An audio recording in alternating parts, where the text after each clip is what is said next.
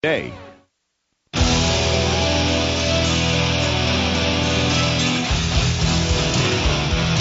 This is Free Talk Live. You can take control of the airwaves. Dial in toll free at 800 259 9231. That's the SACL CAI toll free line. 1 800 259 9231. And tonight it's Ian with you. And Mark. You can join us online at freetalklive.com. All the features are free, so enjoy those on us. Again, that's freetalklive.com. Last night, we, in the, I think the third hour of the show, had started talking about this 912 thing, and we should probably finish it up because we only got through three, I believe, of the nine principles. And this is something that uh, one of our competitors has come up with, uh, Glenn Beck. And people sometimes will compare us to Glenn Beck. They will ask us. Uh, we've had somebody call in within the last couple weeks on the air to ask, "Well, how are you guys different?" Because Glenn Beck claims to be a libertarian, and some somebody listening to this show might label us as libertarians. Although I personally don't uh, don't care much for that label these days, particularly because people like Glenn Beck have applied it to themselves. Because I believe in true liberty, the ability to live your life however you want, so long as you don't harm anybody else. Uh, leaving everybody else alone in order so they can live their lives how they want to, and allowing others to be free so you can be free. And people like Glenn Beck and Neal Boortz, they haven't quite gotten that yet. They're not there, and I don't know if they'll ever get there. Maybe they will. Maybe they will. Well, But- you know, it takes. Um, I, I think the older somebody is, the the less likely they are to take on new ideas. Mm. I think it takes a little more to uh, to to do that, and I think also, um, the more. You know, somebody who's on the radio is less likely to change their opinion because they just, you know, they're they're the the, the top of the pyramid. Um, you know, they're they're the preacher preaching to the audience, and for them to change their opinion would mean that they were wrong. And it's it's It would show them to be fallible human beings and somehow put them down on the level of their audience. Basically. Yeah. I, I don't I don't know exactly what I mean, but it just like sort of the way people are. The more people you speak something to, the more real it is in the world. Mm-hmm. And those people um, in in talk radio, you know, can speak to millions of people. So the you know the more real what they say is, and the less likely it is that they would change it. I guess. So, w- just to kind of clarify further, maybe some of the differences between uh, Free Talk Live and, say, a host like Glenn Beck, we've we're going through his uh, 912 project thing. There are nine principles, he says, 12 values, and we've been through the first three. So if you missed those, you can tune in uh, to our archive from last night at freetalklive.com. Let's pick up with number four here, and here it is. The family is sacred. This is from the 912project.com. The family is sacred. My spouse and I are the ultimate authority, not the government.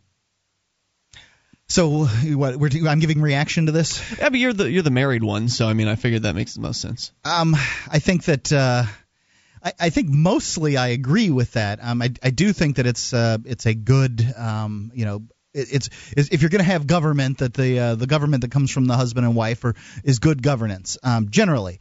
I also think that uh, kids should have some level of uh, of say in their lives, um, probably earlier than they get to say it now. I I went to work at 12. The government says I can't go to work until I'm 14 or 15, and really they make it so difficult for people to hire me that really it's the answer is 16. 16, yeah. So um, it doesn't really matter whether um, you know I, Laura or myself want to let Jack work at 12. The it, you know the government says he can't. Um, but you know I don't at the same time think that it's that cool if we put Jack to work at 12 and then you know take his paycheck um, and, and not let him have any of it or anything like that. I I think that there can be you know ways that kids are mistreated. So I think kids should have a certain level of freedom that they aren't given. If for instance uh, you know a child is in a bad situation, shouldn't that child be able to leave that bad situation? and Absolutely. Make the decision to leave. Rather than having the police forcibly bring them back to their parents' house. and house. it happens. Yeah. you know, it absolutely happens. And um, the fact is, when a child leaves, you know, say they and they, they know that they basically have to run to some place because they can't go for help anywhere nearby because they put other people in danger. So if a friend of a, uh, you know, the parents of a friend decide to take them in, they're harboring a fugitive. The cops will give them all kinds of trouble. They could get uh, you know legal problems. The kid can't go to work, so they're um, you know they're they're relegated to child prostitution if they need to make it on their own. I, I'm not kidding. No, it's true. It's I'm true. not kidding.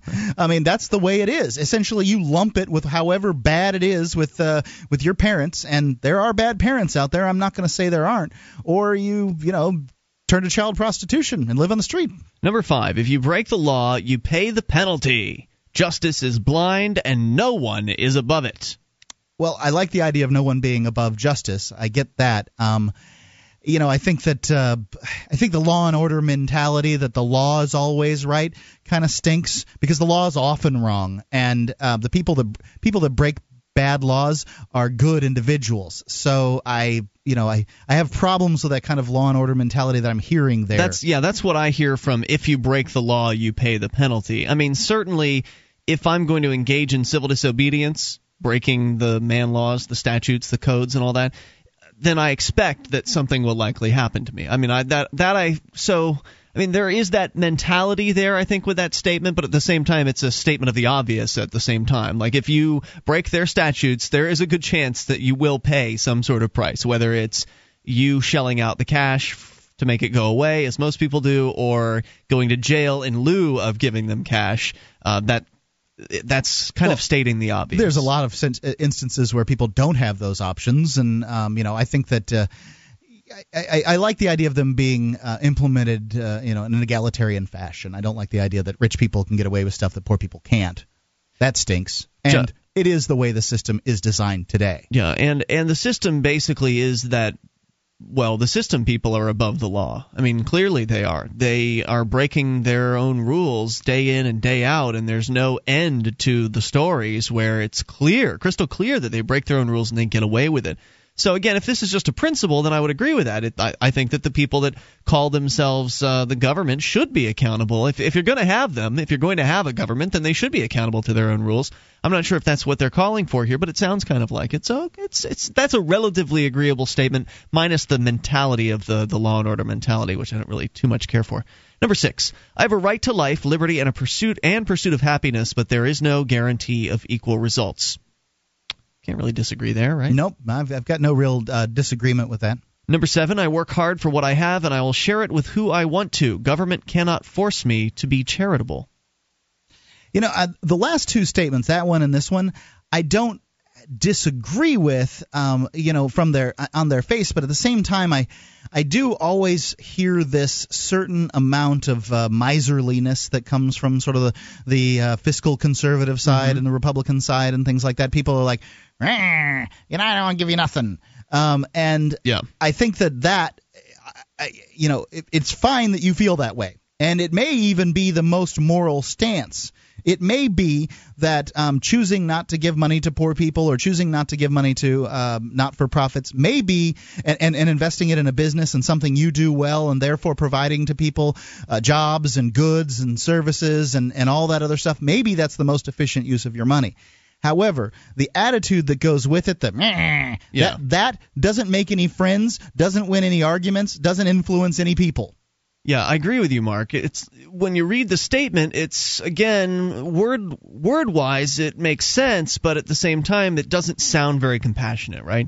I work hard for what I have, and I will share it with who I want to. Okay, so there's you. If you dig real hard, there's some compassion there. Like, okay, they're saying that they're willing to share it with who they want to share it with, but then the next statement, government cannot force me to be charitable.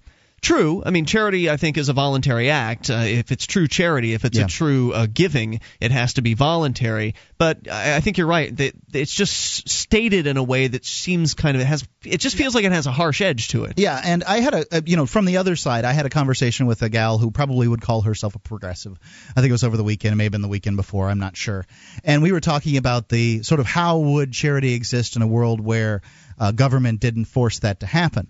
And I explained to her that um, you know there's there's a there's a big difference in the way government administers charity and the way the the, the free market administers charity and how efficient those things are. In the government paradigm, well, you know, the 70 70 cents on every dollar goes to pay middle class government bureaucrats that administer the welfare system, and then you've got 30 cents that trickles down. Of that 30 cents, then you're talking about those. Um, got the rock and roll music coming up. Um, I'll I'll finish up uh, here when we get back. Okay, we'll talk about charity here uh, in a moment, and, and, you know maybe we can rephrase that. Let's let's see if we can rephrase this particular one to uh, to be a little bit more, well, I don't know, charitably oriented. I suppose. 800 259 9231. You can take control of the airwaves. We've got two more to go here. We'll get to your phone calls about whatever you want as well, whether it's this or something else that might happen to be on your mind. You can bring up anything. It's Free Talk Live. The legendary Race into the Night, the world's fastest sports car racing, door to door for 12 grueling hours and an epic showdown. Be there Saturday, March 20th at Sebring International Raceway. The 58th annual Mobil One 12 Hours of Sebring, presented by Fresh from Florida, is coming March 20th. See Porsche, Corvette, Ferrari, Jaguar, BMW, Mazda, and Acura battle in America's toughest road race. Gates open on Wednesday, March 17th. Order tickets today. Call 800 626 7223 or visit SebringRaceway.com. Four days of family fun at Sebring. Children 12 and under admitted free. The 58th annual Mobil One 12 Hours of Sebring. Presented by Fresh from Florida, March 20th. Order your tickets at SebringRaceway.com. Visit the Coca Cola display at your local Sweetbay supermarket for an exclusive ticket discount. Sweetbay, where saving you money is our passion.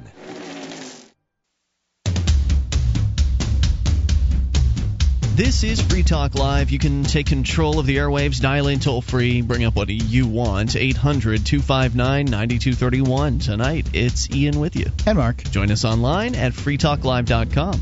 We give you the features on the site. Uh, they include our webcam and our chat room, both on the same page. You can go to cam.freetalklive.com, get interactive, cam.freetalklive.com. HostGator is a worldwide leader for web hosting. They make it they make it easy for you to get uh, your own .com domain name, create your very own website with their free web builder tools and templates. And use the code FTL, that's FTL is in Free Talk Live, and sign up at HostGator.com today to receive your first month completely free. If you don't use the code FTL, you don't get the first month free at HostGator.com. All right, 1 800 259 9231. Again, that number uh, brought to you by SACL CAI. We're going to uh, get to your phone calls about whatever you want. Just want to finish up real quick the uh, nine principles here. We're doing a little c- compare and contrast because some people have asked us about, well, how different are you from Glenn Beck? And I would say fairly different on a number of issues, specifically immigration, the war on drugs. Those are two I can think of. Oh, the war. How about the war war? Uh, there's that too. So there's three right off the top of my head. But uh, we figured we'd go down this 912 thing because I've heard it mentioned before, the 912 project. I didn't really know what it was, so went and I, uh, I pulled up their website. Yeah, and I was uh, we were talking about uh, what was principle number four or five? Uh, number seven. Number uh, seven? where they phrase it as I work hard for what I have and I'll share it with who I want to. Government cannot force me to be charitable. And um, you know, I was I was relaying a, sto- uh, a story that I you know recently experienced. I was talking to a progressive gal, and uh, you know, she's was was concerned that people wouldn't uh, support charity if if the government was taken out of the equation. And it may very well be true that there may be some miserly people out there that would choose not to give as much money. It may be that people um, would then, you know, it may be the opposite that uh, since the government isn't taking care of things, that people feel obligated to give more money and more money would be given. I don't know, but I would say on the aggregate, less money would be required. Um, to give because here here are a couple of reasons and you're going to have to do a little creative math with me everybody because I'm talking about a fantasy world where the government doesn't rob you to give money to other people. Yeah. Um, You get everything, take home, and then you decide. right. So in, in in this world, the current one, the government pays 70 cents out of every dollar um, that goes into welfare to middle class government bureaucrats. So there's 70 cents. Um, in in a lot of cases, when you're talking about charities, um, you're you're talking about uh, you know say the uh, what's the one where the, that everything goes into one pile? The United Way. yeah the united way is a good example. Um, and now it's my understanding that their numbers are like 70% of the dollars that come in go out to people that need it right I, I don't know, but I've always heard good things about them, so I Right. gave them some money this year. So um, yeah, and Last year. it- so when you're talking about numbers like that, that's the opposite of what the government does. They, Pretty much. So they're already a 40% increase on top of that, and obviously they've got a certain amount of infrastructure. They're taking a look at which um, charities are good in their opinion and which ones are bad. So Not only that, but when you give to the United Way, if you want to specify, you can tell them, well, I don't really care much for that charity, so don't send any of, any of my money there. You can earmark your funds with them. So maybe for whatever reason they like the charity but you don't, you can say um, no, Don't not, send those, not those yeah. guys. Um, and and so, but when you're looking at other charities, there are many charities out there, usually religious ones, where 100% of the money that you donate to the charity goes to the cause that you're, uh, you know, looking for. So you're talking about significantly better numbers on the amount of dollars that go into charity. So even if you cut the amount of dollars that went into charity in half, and then the, you know people gave half the amount that they're being forced to give to the government they would still it would still be a more efficient use of dollars getting to poor people secondly on the government system you have people and i don't i don't know how many i don't know how many and nobody can tell you how many are that are living on the government system they're generation to generation on welfare they're just never going to get off Right. it they're unproductive and they don't know a different way of life and they don't they don't desire a different way of life because things are fine for them Obviously, I don't think anybody out there agrees with supporting those people, except for politicians that want to see them in, basically enslaved to their lifestyle, um, and s- therefore enslaved for votes. Yeah. So when you take those people out of the equation, how many fewer? Because because it, with a regular charity, they'd have to go every month or whatever and say, "Hey, I need some more money." And at some point or to another, meet with a social worker or something like that. The charity's going to say, well, this is how you get a job, and you know, this is how you get a, a home, and they're going to help them with these issues. Right. And at some point or another, the uh, the spigot turn, gets turned off, um, and you know, they they're off on their own. They're the little fledgling wings. They have to fly away from the nest. And that's the way these As things are should be. supposed to work. Yeah. So once you take those people that are generationally on welfare out of the equation, I don't know, maybe half, maybe you need yeah, a quarter. percentage? I'm just guessing here. Right. Maybe you need a quarter of the amount of dollars. Also, when you're talking about government funds, people use them in a less efficient fashion. People will take the uh, the, the food stamps to the store, and maybe they're buying filet mignon instead of hamburger, that kind of thing. Um, all you have to do is read the new, uh, you know, there's a new book out called uh, Three Cups of Tea, I believe, and it's talking about building schools in Afghanistan, I believe. It cost them ten thousand dollars to build a school. The United States government couldn't build one for a hundred thousand. You know, like they, they're Oh making God, comparisons. millions, Yeah. I didn't. I did. Well, I mean, in Afghanistan. Oh, I see. Yeah. They don't even put air conditioning in these places, right? Right. Um, so you know they they compare government to private, and private wins by a long shot. I'd Yep. say this is just me speaking here. You need 10% of the money that currently goes into charity to make things work in the in the free uh, currently goes through the government th- to make things work in the free market. And then just think how much I, w- I would say that people would donate more than 10% of what they currently have to give. So just think how much better things would be if it went through the private system. Right. And of course, there's also the factor that you get to decide. So if you decide a charity isn't really worthy, then you don't give them your money. Whereas Yep. if you don't like what the government's doing, then well, you're SOL. Yep, I'm sick and take it. tired of my money going to NAMBLA or whatever. So, so maybe uh, let's rephrase real quick. Number seven, uh, the, their original phrasing: "I work hard for what I have, and I'll share it with who I want to. Government cannot force me to be charitable." Let's uh, let's try to to rework that into maybe a more compassionate statement because I think it's important for people in the liberty movement to really come from a position of compassion when they're talking about these things. I understand that a lot of people in this movement have come from the right. Uh, I mean, that's where I came from too. Me too. Um, but I think that uh, getting away from that miserly viewpoint that you were talking about the sound of it. yeah, is is really important. So how because about I think our our ideas are best, um, Yeah. and I'm not saying the right's ideas, but I think that the, the you know the the liberty movement and the right kind of share uh, similar ideas here. I think those ideas are the best. They just need to be portrayed in a fashion that um, you know that, that will get across to people, that will work for them, and really. This right versus left paradigm allows people to clash over this issue. I'm not trying to clash with people. I'm trying to bring them on board to my way of thinking. to show them the best way to get people the help that they need. Uh, and I think that's where we should come from on this. So something to, and I haven't written this down, it's just kind of off the top of my head. You know, something to the effect of uh, charity is uh, best given on a voluntary basis, where we get to, to choose which charity we uh, we give to, and uh, the, only the free market allows for for that. Uh, I mean, that's a real general uh, statement. It's probably not as well crafted as it could be flowery, yeah. but uh, but it, I don't think that has necessarily that gimme kind of aspect to it. I, I don't think that has the uh, the hoarding feeling. uh, attached to it that their original statement does. I agree. 1 800 259 9231. I'm sure you can think of a better one. You're welcome to share it with us here. 800 259 9231. You can bring up whatever you want as well. We've got two more to go. The nine principles. See what those are here in moments. 800 259 9231. You can take control of the airwaves. This is Free Talk Live.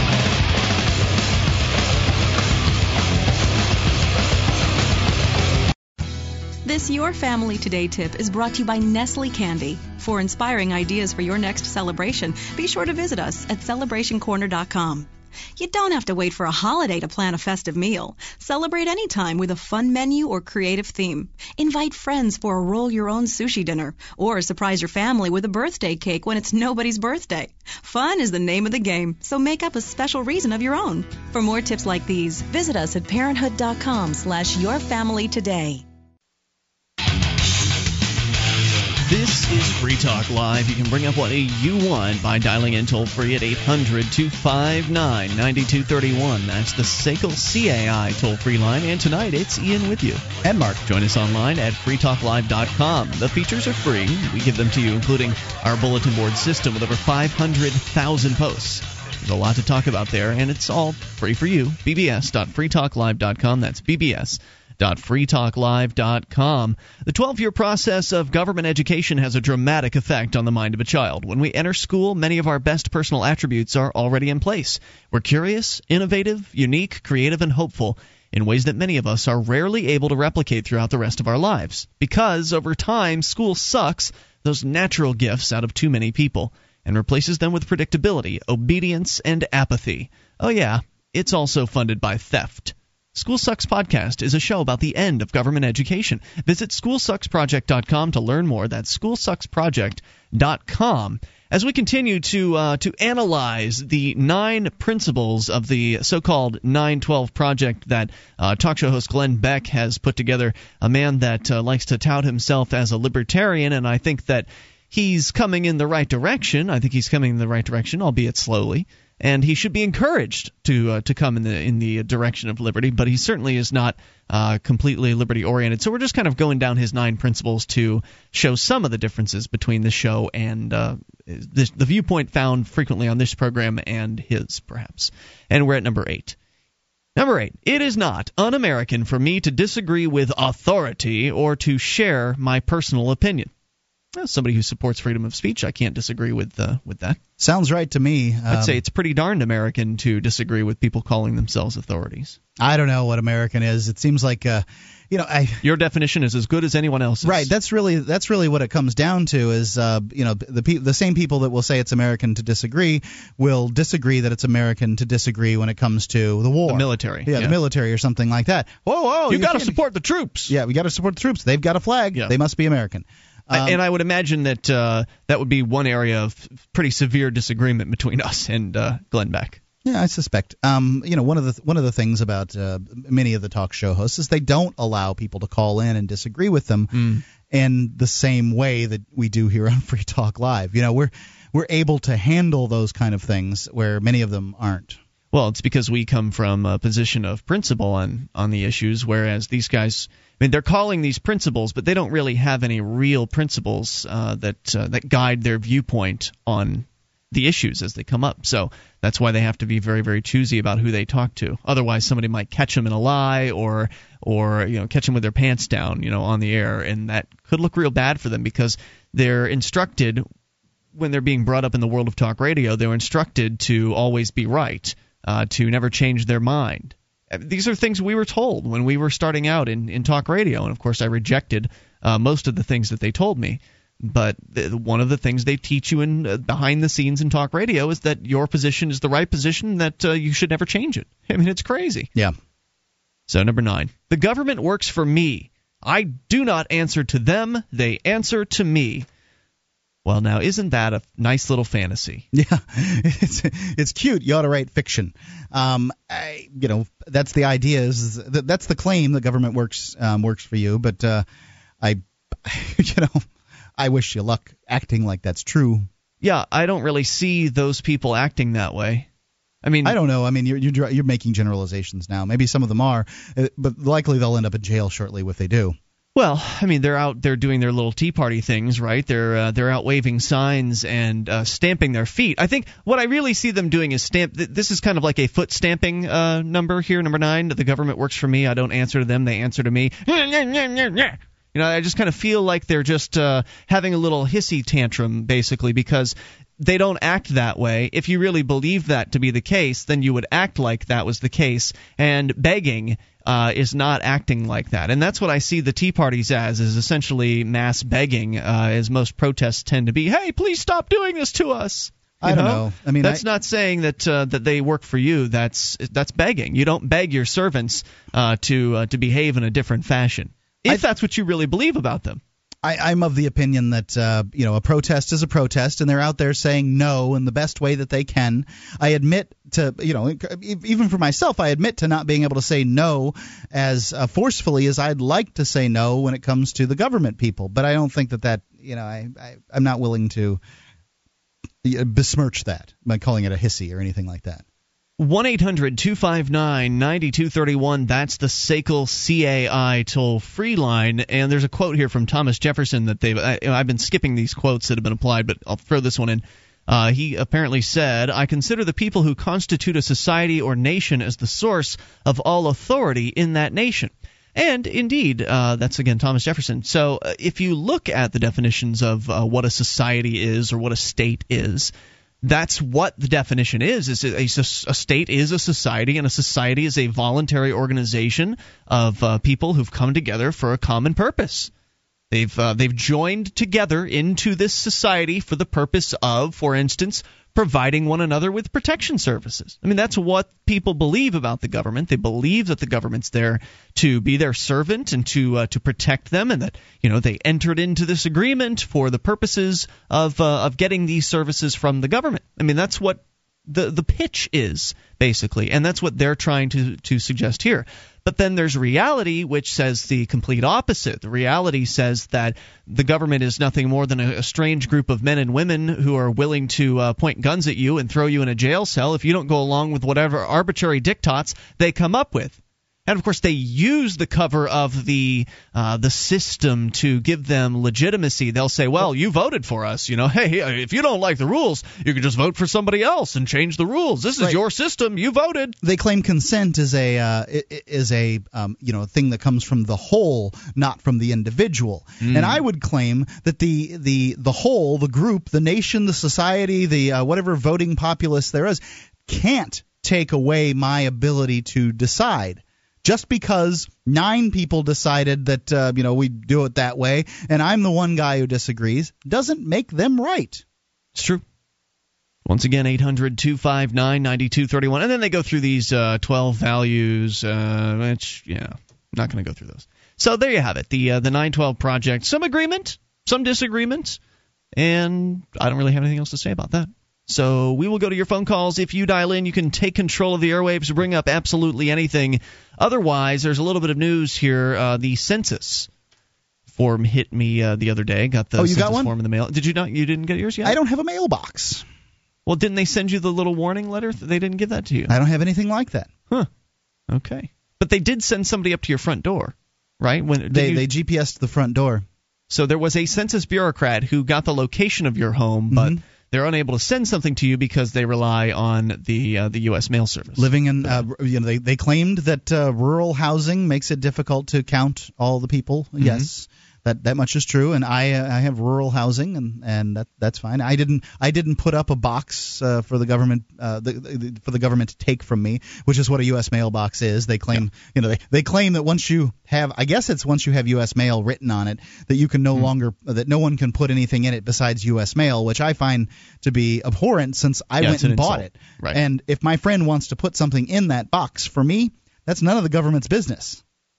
Absolutely. I remember when I first found that out, I was appalled by. I I was much younger and I was walking around my neighborhood that I was growing up in, delivering some sort of flyer. I don't even remember what the purpose of it was, but delivering flyers to people. And of course, I was just opening people's mailboxes and putting them in there until I came across a group of people sitting out in front of their yard who uh, promptly informed me as I opened their mailbox that uh, that I was committing some sort of federal crime uh, by doing that, and I was just astounded Hmm. by uh, by learning that.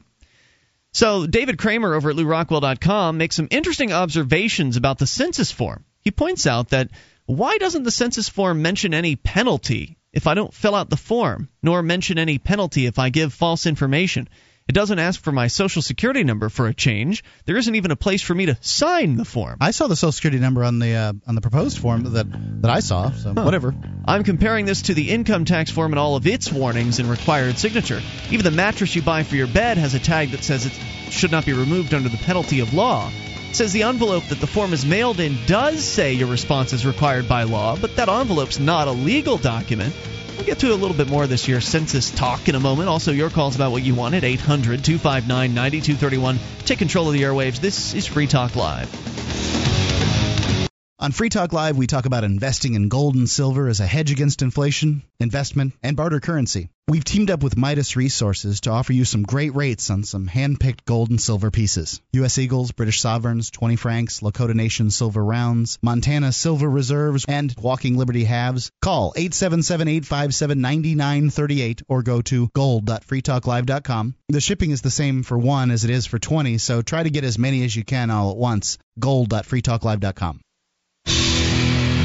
This is Free Talk Live. You can bring up what you want by dialing in toll free at 800 259 9231. The SACL CAI toll free line. 1 800 259 9231. Coming up, Mark's going to share a story about a kind of disturbing ruling out of Massachusetts Supreme Court. We'll get to that here in a bit.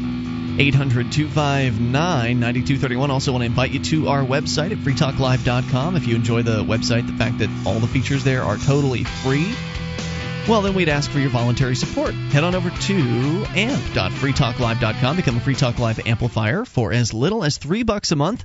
Certainly would appreciate your help because we reinvest that money into the show and get on more radio stations as a result, bringing more internet listeners on board as well. We just restarted the uh, the Google AdWords a couple weeks ago, and I, I reworded the ads a little bit and been, have been getting some pretty good response. I'm getting like a three percent uh, click through ratio on a couple of the uh, the, the searches that uh, that people do. I don't So know if that's good or bad, but I, I think three percent is pretty darn good. yeah. I mean, if if you're getting one percent, I think you're doing all right. Three percent, I think you're doing fairly well.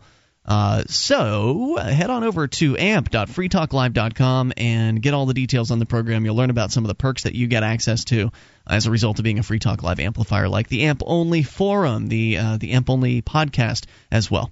And so we're talking briefly here about the census. Uh, I managed to dig my form out of the trash uh, during the break. He's not kidding, folks. Nope. Uh, and David Kramer over at LewRockwell.com has pointed out here that the envelope that the form is mailed in does say that your response is required by law. But the envelope's not a legal document, just like the Declaration of Independence isn't a legal document. The outer envelope isn't even addressed to you, uh, but it is addressed to the address. It's sent to resident at whatever your address might happen to be. So they don't even know who you are. Uh, no penalty warning. I love that. Right. No penalty warning, no social security number required, no signature required. So he's just kind of making some observations uh, about the form here because people are some people are scared that if they don't send this in that there's going to be a hundred dollar fine uh, that is assessed to them. Right, and one has to wonder, you know, like who, uh, you know, they don't know who lives there. At least they're Nope. not claiming to know who lives there. How can they charge anyone in the house with anything if they don't know who lives there? I don't think they can. They can't. Right. That, that that's really the long and the short of it. Um, you know, if I wouldn't tell the census worker my name, that would be important. So if the house is in your name, hi, are you Mr. Edge? No. Who's asking? You know, or whatever. You know, what what's who, who who- who's asking, and then they'll have to tell you or whatever. Yeah, you have no obligation to answer their questions. Yeah, Mr. Edge isn't here right now. So, uh, so I still plan on answering the door when they come here with a video camera and asking them some questions. Like if you're asking questions, then they then you're not answering their questions, right? So that if you feel like talking to them, that might be a way to go about it. I think it's fine if this is uh, if this is one how one wishes to uh, amuse oneself. this is how I intend to amuse myself Right, in the but, but few months. don't expect don't expect that the uh, the extraordinarily low level government bureaucrat. I mean, this is this is a part time government bureaucrat Yeah. is going to have any answers for you. I mean, all you're going to do. No, no, they've got their script or whatever it is that they're following, and I, I understand that. So yeah, you definitely don't want to give them any identifying information. Anything that you give them, they will probably try to use against you. But even if they do figure out who you are somehow, maybe they it's my ask neighbors, They'll I know ask neighbors. yeah. right. So, uh, so if they go and they do that, and then all of a sudden a threat comes to you saying that, well, if you don't fill this out, you're gonna have to pay a hundred dollars. Well, why don't you just find out what happens? See if they can somehow do that to you. I, I, I suppose they could jack it from your IRS uh, check. I suppose that's a possibility, but blogabile.com, uh, the guy how can they behind that charge you website, without? How can they charge you without some kind of hearing? well, they can do whatever they want to do, right? I mean, the TSA does that. Yeah, they, they Remember, they send people fines to their home if they get caught with something that they're not supposed to they're have. completely it's completely unenforceable. Right, they but- snatch it from them and then they send a fine. Well, our friend Russell Canning, one of the activists up here, uh, received one of these fines. I think it was in the amount of twenty five hundred dollars or something like that. It was something outrageous, and he's never paid it. Okay. Of course, Russell also I don't don't think pays taxes either, so I don't know if they would try to again levy it from uh, from taxes. But if you're gonna pay it anyway, if you're the kind of person that's like, well, I'll just pay the hundred dollars. Well, why don't you just not pay the hundred dollars and see what happens? I can tell you that I plan on if they somehow find out who I am, uh, not paying them. Maybe I should talk to my tenants though and tell them not to. Uh, I don't think that. I don't think that uh, you know the, that people telling somebody at a door next door identifies who necessarily comes to who lives there. Mhm. Well, Ian Freeman lives there. Well, just because you answered, you know, somebody answered the door with a video camera doesn't mean that that person is Ian Freeman. No, that's true. I mean, they just don't have anything there.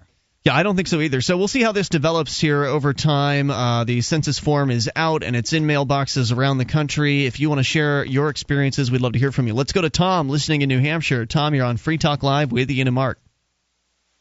Yeah. Now the form asks for person number one, and then Yes. person number two. Who is related to person number one? How are you related to them, if any? Person number three, person number four. How are these people, and so on? How are these people related to person number one? So if you leave the thing totally blank, if you don't have any numbers to any persons, the fine goes to person number one. Mm-hmm. Okay. But Whoever there is no is. person number one. Right. So which, which person is person number one? How can they find person number one when nobody uh, is is like nobody is person number one because nobody filled out the form identifying somebody to be person number one. And However, more rebellion value I find is what I did. I put down the correct number of people who live here and the names of each one. Okay, name, rank, and serial number. Well, I just name, and then when it, the only thing I put down was race because I get to put down uh, other and then fill in human race, which is for rebellion value more valuable, more enjoyable than leaving it blank. Okay, it, it's, it goes Because a step further than because no, if everybody puts down human race, see, then th- this is more rebellious than leaving it blank. Say, saying something nasty or obnoxious or sarcastic is is more fun than remaining silent. But what what- what's the what's the value in the, the sort of the long run? I'm trying to get where you're going with it. I, I don't disagree with your point, Tom. I I think there might be more value in it. What is you know what th- when they get human race there, it's going to screw up their numbers as far as race, and that is their most their their biggest demo. They really care very much about that Yeah. one. And I don't uh, encourage people to lie about any of the stuff over there. But if you're going to lie about your race, put down something outrageous like like Guamanian, okay? because th- then you're going to have have like 83 times as many people putting down that they're Guamanian than there actually are, and so that that'll I mean garbage in, garbage out. That- for- that sounds like a kind of fun mess way. things up. That sounds like kind of a fun way to uh, to answer it. If you feel like you are one of those people, like Wayne, uh, for instance, our Wednesday night co-host, he says he's going to fill out the one question about, you know, the constitutional question about how many people are in your household, and that sounds like kind of a fun way to uh, t- to do that. If you're going to fill some of it out, you might as well put in human race or something like yeah, that. Yeah, and I'm morally opposed to filling out the race question, but I kind of like this human race thing. Um, you know, I, I will I will admit to that. Um, so yeah, so neat idea. yeah, it's it's and a and idea. also one other thing I did just for fun, and that is there's this barcode that you ha- you have to fill, uh, put the form into the envelope so that the barcode shows up, but you can take a black pen and fill in some of uh, the parallel lines there and extend some of the short lines that are that don't stick all the way up or stick all the way down, or the one on the left there. You can fill fill in those a little bit, and so that way it won't scan. And if they take a look closely, uh, up somebody did fill it, in, you know, just for fun. Okay, see, you got to have stuff. some fun with the bureaucrats You too. might as So, well have fun with them. Absolutely, Tom. Any other tips you want to share? Uh, no, but uh, hey, you only get this chance once every ten years. You might Yeah. as well make the most of it and have as much fun as you can. Okay. Very good, sir. Thank you for the call tonight. I appreciate hearing from you at 800 259 9231, the SACL CAI toll free line. So share your tips, uh, your suggestions. How are you handling the census? What's your approach? Are you going to be uh, ignoring it completely? Will you be going Tom's route and giving them silly information? Uh, something else entirely that we haven't thought of yet. 1 800 259 9231. Mark, you're not doing anything because you haven't even gotten the form. Uh, we know that Wayne's yeah, they'll probably just. come to my house, um, and we have one of those. Uh, it's a motion detecting uh, sprinkler head Oh, to keep uh, critters, uh, big critters in our case, uh, away from the garden. Maybe I could put it on in the uh, the drive, you know, the area where cars drive up, because we park inside in the, uh, you know, in, in the sanctity of the garage. However, somebody who's visiting. It's gonna try to get them off the lawn. Let's talk to Roy in New Ham- or Roy in New York. You're on Free Talk Live. Hello, Roy. Hey there, guys. I wanted to uh, talk a little bit about uh, two personal experience I've had with uh, the surveillance cameras. Okay. sure. I know you guys mentioned about how England has so many, it hasn't cut down on crime and stuff. Well, a few years ago, our mayor got the bright idea that to fight crime, he needed to uh, watch everybody. What uh, which city is this? Uh, this is in Buffalo. Okay, Buffalo. I'll tell you what. If you can hang through the news, we'll bring it back. You can tell us your stories in detail. So uh, hang on. 800 259 9231. Also, coming up, I believe we've got Pete Eyre with us from MotorHomeDiaries.com to talk about his encounter uh, with some obnoxious cops and how he handled them here in moments. Hour number two is on the way. How long can you hold your breath? Not long. After air, water is the most critical factor for life. There are dozens of toxic substances in tap water, even pharmaceutical drugs that city processing can't remove. Sadly, most bottled water isn't much better. The chemicals in the bottles themselves are a serious health concern and a huge environmental problem. Filtering your own drinking water is the logical answer. You'll have a much better quality of water and save a bunch of money too. Aquasana filters are thorough and more affordable per gallon than even pitcher type filters. Aquasana is consistently voted the best choice by Consumers Digest. The filters are easy to use and install. Call 866 no bottle to order or link online through freetalklive.com. If you'd like a 20% discount, and who wouldn't, when ordering online, use the discount code FTL. Again, that's FTL. Or call toll free 866 no bottle and tell them we sent you to get a great discount on all Aquasana products. Drink smart. 1 866 no bottle. Free Talk Live. We're launching into the second hour of the program. You can take control of the airwaves, bring up whatever you want. Dial in toll free at 800 259 9231. That's the SACL CAI toll free line. 1 800 259 9231. Tonight, it's Ian with you. And Mark. And you can join us online at freetalklive.com. The features are free, so enjoy those on us. Again, that's freetalklive.com. Uh, we've got Roy on the line with us to start things out here this hour in New York. Roy, you were just about to get into a story in the last hour of the program, uh, but you barely had time to get started. So, for all our listeners just tuning in, bring them up to speed and go ahead with your story. Uh, yeah, there's uh, just two experiences. One of them was pretty brief. It's about uh, the surveillance cameras that our mayor is so, so proud of that he uh, put all over our city. This One is of them Buffalo, went- Buffalo, New York. Yeah, and one of them uh, went on the corner right near my house. Oh boy. which I never really liked because you know it was like every time I walked out my front door, I felt like the man was watching me. That's creepy. know? Yeah, it, it, especially right outside my house. I don't want that there. You know what I mean? But Yeah, you know, you could be out there in your bathrobe going to get the morning paper, and you uh, walk a little too briskly, and it flaps open, and there it is for everyone to see. you know what? I would moon that camera every day if I didn't want worry about what the neighbors thought of me. But I want to keep good terms with them, so Right. I don't do that. But uh, but I point taken. Um, but yeah, you guys mentioned how there's statistics that say they don't reduce crime. Here's some interesting anecdotal evidence of things that have happened since uh, we got these cameras. now, this neighborhood, I describe it to people as being like a pretty tough neighborhood. There's a lot of uh, fights out, fist fights and stuff. There's um, people selling drugs a lot and things like that. But there's not really a whole lot of property crime. I don't know anybody recently that has had their house broken into or their car broken into. You know, people leave everybody else's stuff alone. I think because they're worried about getting a beat down if they do something. You know. Gotcha. Gosh. So I don't mind it actually. I like it that way. The way I put it is that if you're not looking for trouble, you you won't find it. But if you are, you'll find it in a hurry. Anyway, uh, this was uh, in the summertime, and especially in the summer when it's, the weather's nice and there's no school, the kids will be out all night, you know, partying and drinking across the street and whatever. And you know, every now and then you get fights and that sort of thing, especially once they've been drinking for a while. Sure. But I was going to bed around uh, three o'clock. It was a weekend, and um, I had my window open. And I start hearing everybody screaming and yelling outside. So I said, "Oh wow, cool! There's going to be a fight." So I go and you know I ran outside to, to watch the fight, and it, it broke up right away. And uh, you know, groups of people separated and they went their own ways. So I went back to sleep. And then over the course of the night, I woke up. I'm a pretty heavy sleeper, but I woke up uh, two or three more times of people yelling and everything. And you know, I woke up just enough to say, "Oh, there's another fight going on," but I didn't. I didn't wake up enough to really care. I just went right back to sleep until six in the morning, and the rock, the the noise out there was insane. All these people screaming, tires squealing, and all this stuff. So I'm like, "Holy hell, something's going on out there."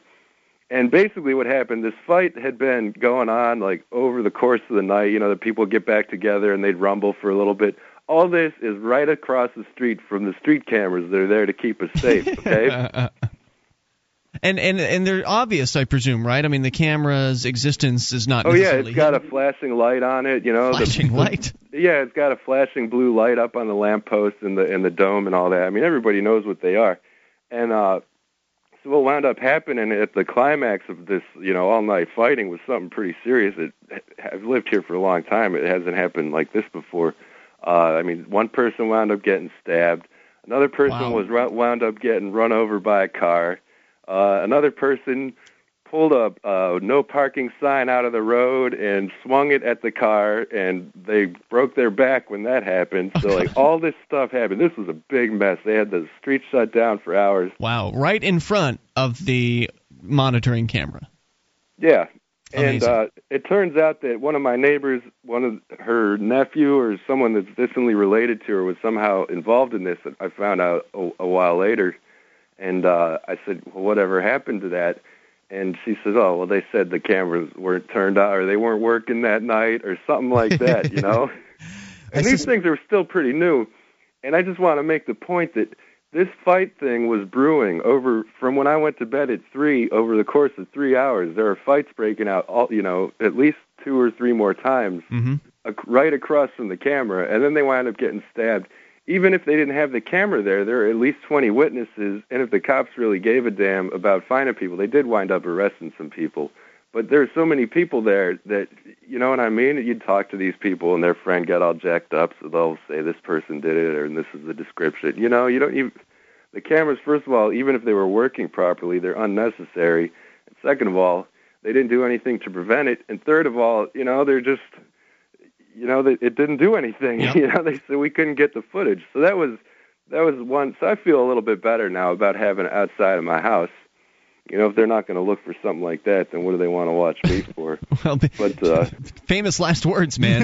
yeah, yeah, that's you know, true they might end up citing you for uh, for having your grass growing too tall with the camera or something like that. Who, who Yeah, knows I got what- another a, a shorter story though right, that's kind it. of funny about that too. Um, again, in the summertime, because that's when most of the uh, everybody gets kind of crazy outside. Uh, these two girls are, are going at it, and they're fighting outside. And so I go out to watch and grab a beer and stuff, and you know, they're pulling hair and you know, kicking each other and slapping each other and all that. I forget what it was over, some guy or something that they were both Sure, sleeping with. sure. I don't know. So, and they start yelling at each other like, "Come on, bitch! Come on, come on!" And you know, and she says, "You're not going to do anything. That camera's right up there." And then the other girl started beating on her and Wow. said, "Them cops will see through that camera that you're the one that started this, so I could kick your ass in front of the camera." Hey, thanks for the story tonight, uh, Roy. and So the appreciate- camera caused the fight. Uh, to some extent. It certainly didn't stop it. Again, thank you for the stories. I appreciate hearing from you at 800 259 9231. Let's talk to a man who's very familiar with cameras. Uh, he used one within the last uh, few weeks here uh, to defend himself from some uppity cops. Pete Air is with us from MotorhomeDiaries.com. Pete, welcome back to Free Talk Live. Thanks for having me, guys. Hey man, glad you uh, had the time to uh, to give us a call and give us give our listeners uh, a heads up as to what happened to you uh, the other day. I saw the video over at copblock.org, which is a, a relatively new website that was started by one of your partners from Motorhome Diaries, uh, Adam. And uh, copblock.org, it's it's something I've added to my blog aggregator and. Uh, it's it's turning out to be a pretty useful website. He posted the video that uh, that you took of your recent interaction with some cops down in Santa Fe, New Mexico. Do you want to set the scene for our listeners? Yeah, essentially, uh, it was. Uh, I guess it was in the morning last Friday, and uh, my girlfriend was driving to work, and um, she she texted me and said she had just gotten pulled over, and uh, her work is pretty near is is nearby, so I I figured, hey, I can I can show up there pretty quick, uh, just make sure there's no like shenanigans, make sure she's being treated fairly, uh, things like that. So I uh, I got in in um, Marv and drove around and figured out where she was, parked um, like out of the area so they wouldn't know what I was uh, driving, Mhm. and then uh, came back on foot. And I got there right at the end of the traffic stop, and essentially she had been stopped because she was on her cell phone while she was driving, and Santa Fe just outlawed that. The bureaucrats did. Oh boy. So when I walked up, you know, the the uh, the uh, cop was uh, Officer Cardova, I believe is his name. He was uh, just finishing up giving her the ticket. So then she he, he told me, he, you know, that he was on a traffic stop, and I said, all right, I'll stand out of the way. So I stood across the street, you know, maybe 20 or 30 feet away, and just filmed it. And uh, you know, a minute later, Al, uh, my girlfriend had taken off, and he got back in his car. So I figured, you know, that may be the end of it.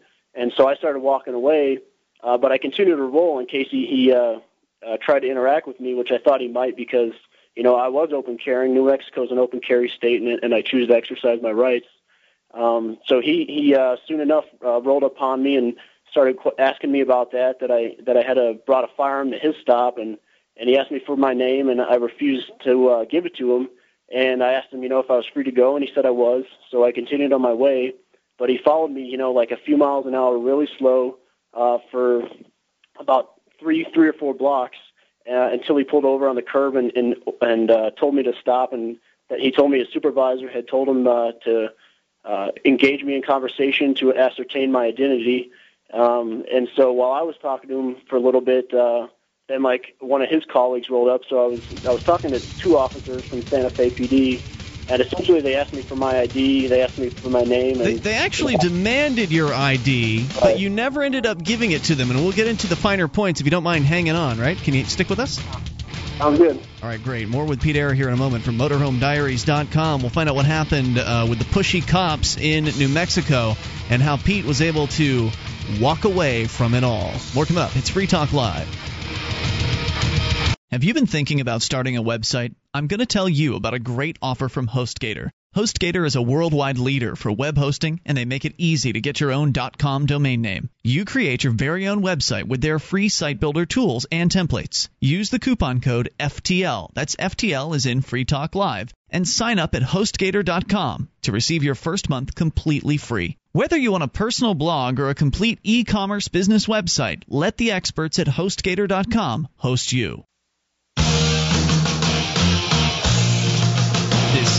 Talk Live. You can bring up what you want by dialing in toll free at 800 259 9231. That's the SACL CAI toll free line. Tonight, it's Ian with you. And Mark. Join us online at freetalklive.com. We give you the features for free, so enjoy those on us. Again, that's freetalklive.com, including archives. If you've missed a moment of the show, all you have to do is click and download right there from the front page of the website. You can also go into our podcast and go all the way back to the very beginning of 2009. Archives free for you at freetalklive.com. Um, if you've got uh, foreclosures, bankruptcies, judgments, liens, collections, late payments on your credit file, or you don't even know if you've got them on there, you should go check out cleaningcredit.com. They will help you to dispute uh, any derogatory credit that's uh, currently on your credit report. And so if you're looking to buy a car or a house, this is something you really need to take care of. It can save you thousands over the course of a of a mortgage, and certainly certainly hundreds, maybe a, a few thousand on a on a car loan. It's cleaningcredit.com. They're rated by they're, they're part of the Better Business Bureau for more than six years and rated number one by the Consumer Advocacy Group of America. These people are not some fly by night organization. Check them out at cleaningcredit.com. We're talking with Pete Eyre from MotorhomeDiaries.com. And uh, Pete, you're back with us on Free Talk Live. Thanks for uh, sticking around. There is a YouTube video that our listeners uh, should definitely go and take a look at over at copblock.org. It's not the top uh, it's not the top entry right now. It is the second from the top as uh, we're doing the show on Tuesday night here called Standing Your Ground Against Police. And it's a video of you uh, being confronted by a couple of new uh, Mexican po- uh, police, the uh, town of Santa Fe or the city of Santa Fe. Pete, are you there? Yes, I am. So yeah. you you originally had gone out in the morning because uh, you'd gotten a phone call from your girlfriend. She had been pulled over. Uh, you just wanted to go out with your camera just to make sure that everything was uh, was was okay because you know that the police have a tendency to make crap up and you know who knows what they uh, who knows what they'll do. They tend to behave a little be, uh, a little better when they're being watched. So you went out with your video camera. You were open carrying at the time because, as you point out, that's legal in New Mexico. And uh, once they let your girlfriend go, you started to walk away from the scene after uh, it, one of the cops attempted to. Uh, to to ascertain your identity, you walked away, and then he slowly followed you, kind of in a uh, an intimidating fashion. Waited for his backup to arrive, and then both of them came up and confronted you and attempted to uh, to extract your identity from you. What uh, what else transpired? What else uh, can you share? Yeah, I mean, you pretty much summarized it pretty well up until that point. Uh, they they uh, pretty much demanded my ID, and um, you know, I, I continue uh, repeatedly asked, "Am I legally required to present that?" Um, and they both told me, uh, you know, per New Mexico law, yes. And you know, one of them said you need a permit to to uh, carry a firearm in New Mexico, and and you know, I corrected them on both of those counts, and um, uh, right, they, they lied they to you. I mean, they just and and you point this out in the video multiple times. You actually put up on the screen "lie" uh, when you identify when they were just lying to you. And, and Mark and I were actually talking about this last night uh, on the on the program and how the police are essentially allowed to tell lies. They're trained to tell lies to the people that they're questioning in order to get them to essentially do what they want them to. Yeah, you're right. And uh, a lot of the essentially like the, the video that that is published on on a cop block that we're talking about. I think the value of it is just to see like, hey, you can stand up for your rights, and you can you don't have to give in. You can peacefully like walk away and not not uh, submit to their um, intimidation, their inquiries. I mean, you'll see in the tape like they they both you know had their hand on their belt and they, they both kind of took steps toward me and mm-hmm. they were, you know we can do this one of two ways. You can cooperate, you can come down to the station and uh, actually, there's a third way. You can say no, and uh, you're free to go. I mean, they have no right to stop you and demand your ID. And I think one of the most, um, one of the best questions I asked them was, you know, when when the, the second officer showed up uh, demanded my ID, I, I said, "Hey, is this what you do to everybody?" He, he said, "We want to make sure you're not a felon." And I said, "Well, is this is this what uh, you guys do to everybody open carrying? You stop them and demand your ID? I mean, because that's not legal uh, per the laws that they swear to uphold." So um, he didn't, you know, respond to that, and he gave me like a another story about someone who did submit. But so the value I think of this video is just just one of education to, to encourage people to know their rights and to stand up for them. Absolutely, Um, and it's not a it's not an easy thing to do when, especially when you're all alone as you were here, and you don't necessarily see any evidence that there, there was really anybody else around on this street besides you and these cops. Uh, it's you, the video camera, and the two police.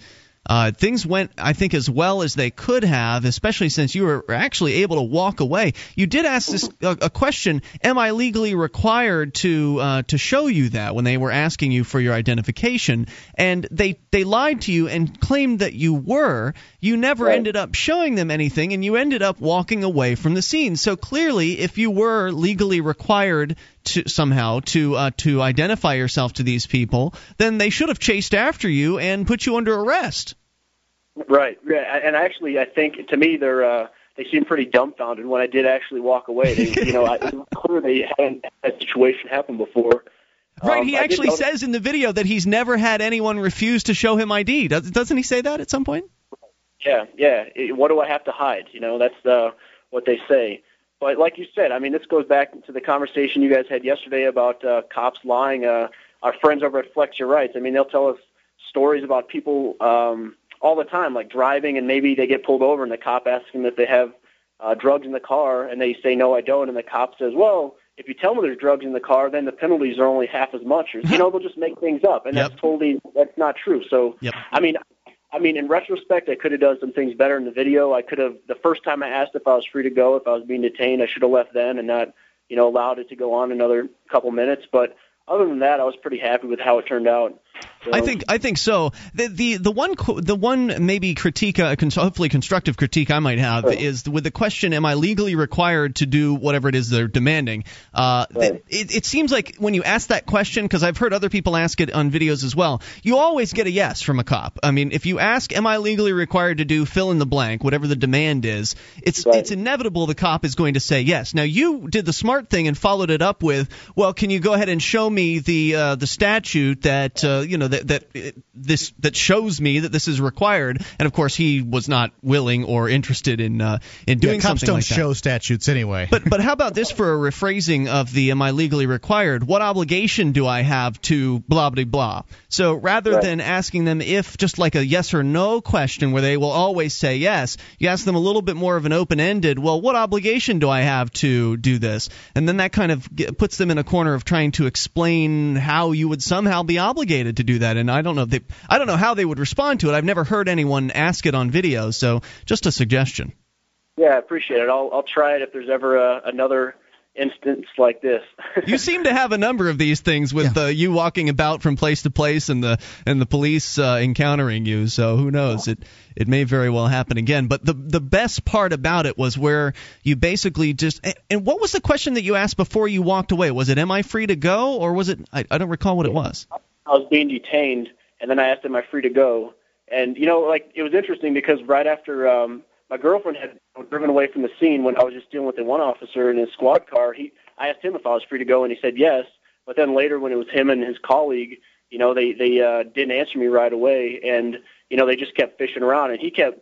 You know, I, I honestly I wanted to ask him, the first officer, Officer Cardoza. He said that uh, you know he he's concerned for his safety. I just showed up on his traffic stop with a firearm, and honestly, I'm concerned for my girlfriend's safety. I mean, she's dealing with somebody, that's some stranger she doesn't know, and he has a firearm. Hey, it's like, hey, dude, you've got a firearm too. Yeah, you got a gun right on your hip. What's the problem? Hey, Pete, we've got some people with questions for you. Can you hang with us?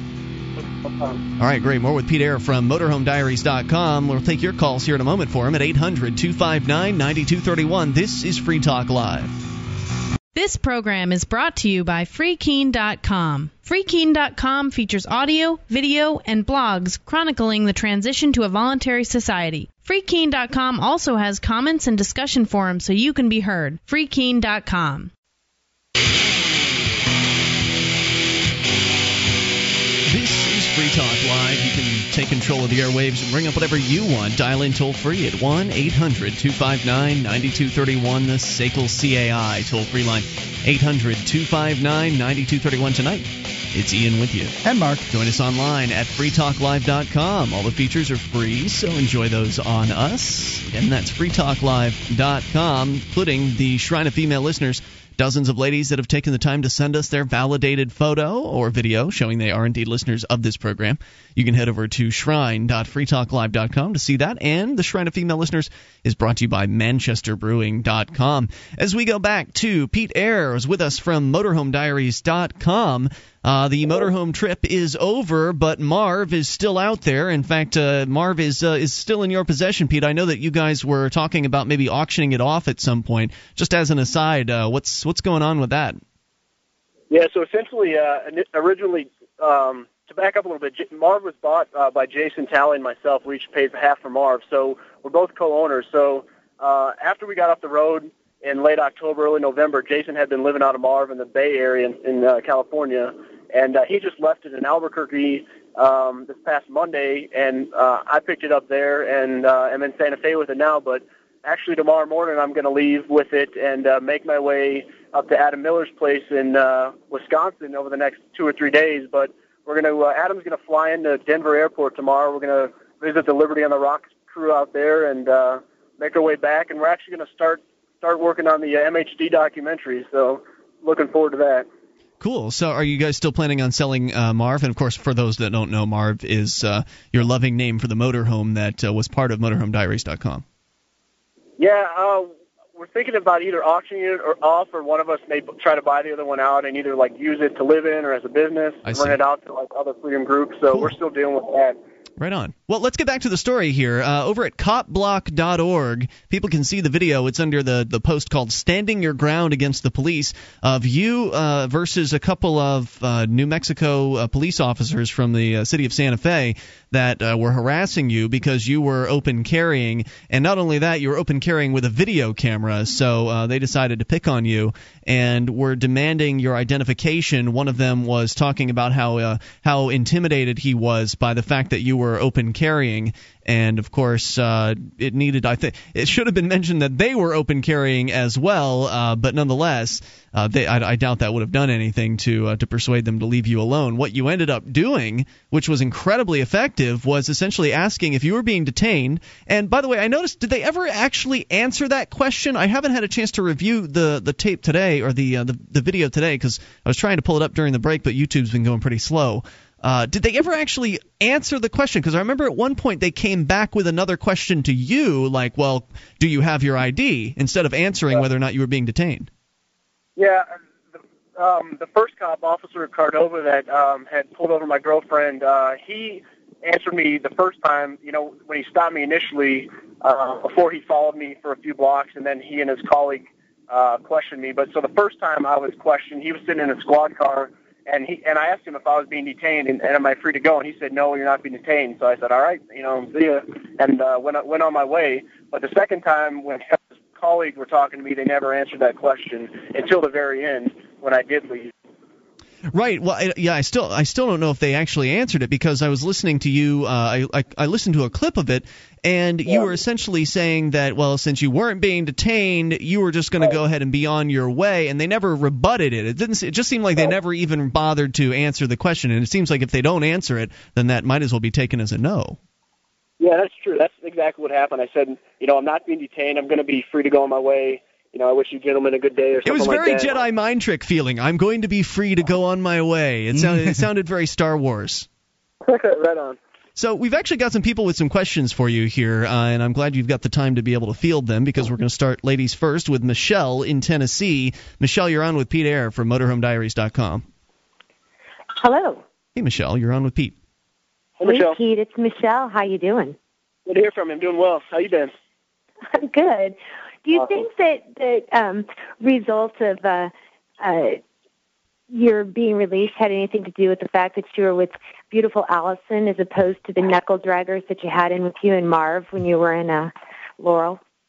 That could have been part of it. I mean, uh, I think a lot, large part was the fact that I had a video camera. I think uh, they probably would have been a lot more aggressive, were, you know, if if I wasn't capturing uh, their actions on film. Hmm So, um, you know, as I was as I've been writing my little notes and everything for this weekend, I was thinking about you guys. And am I going to see you in New Hampshire?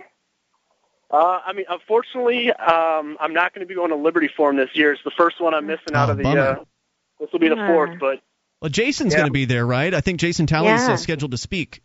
Jason Yep, yeah. came through and stayed at my place with uh, Antigone and the other crew. Um, the folks we from had the Liberty another- Caravan, right?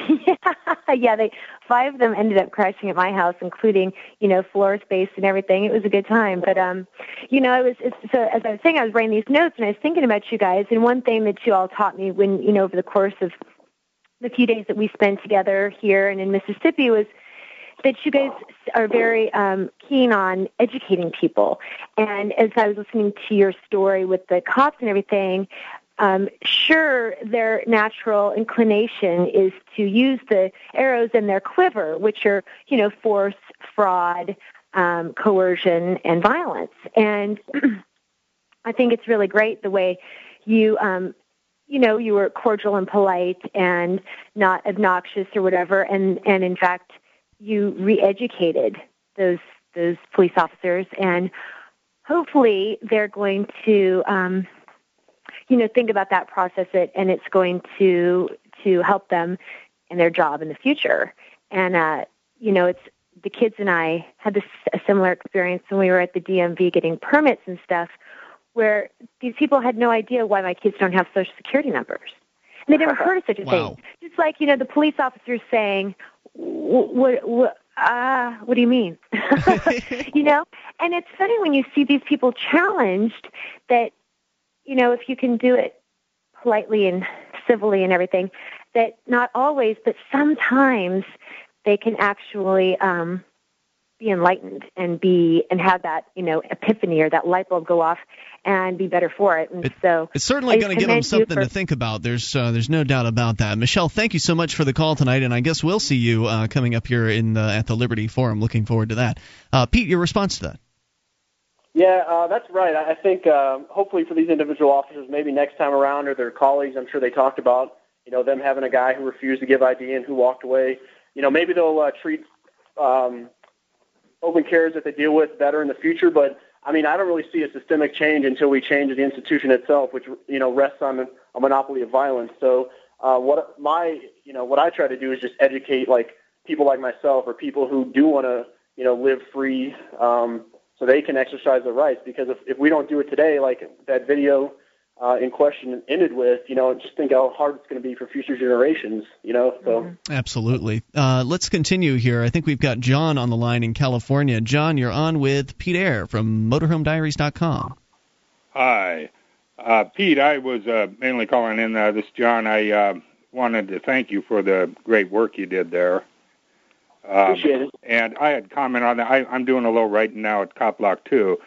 And uh, you had mentioned earlier that you thought maybe you, you could have done a little better. I think the open carry kind of negated that. I mean, uh, you certainly handled everything right the way I see it. I would just say to most people, you stick with uh, the average situation. Most people are not open carrying. And so that kind of complicated uh, your situation. You didn't do anything wrong. That's really why the cops were were perturbed. But you just stick with am I being am I under arrest or am I being detained? And then am I free to go or so I'm free to go? Right. And uh, that that's what the average uh, uh, person has. And I've I've been in so many of these situations myself, and they they are dumbfounded when you do that. Right. And if you anyone watching that video can see the cops were on the defensive because they were wrong. They had no business coming up to you in the first place. Tell you what, we can bring you both back here in a moment. John, if you got more comments, hang on. Pete, you can stick through one more segment, right? Right on. All right, great. More with Pete Eyre from MotorhomeDiaries.com. If you've got a question for him, good time would be now to call in. 800 259 9231. He's showing people how to stand up for themselves. I think it's incredibly valuable. See the video over at copblock.org. There's more coming up. This is Free Talk Live.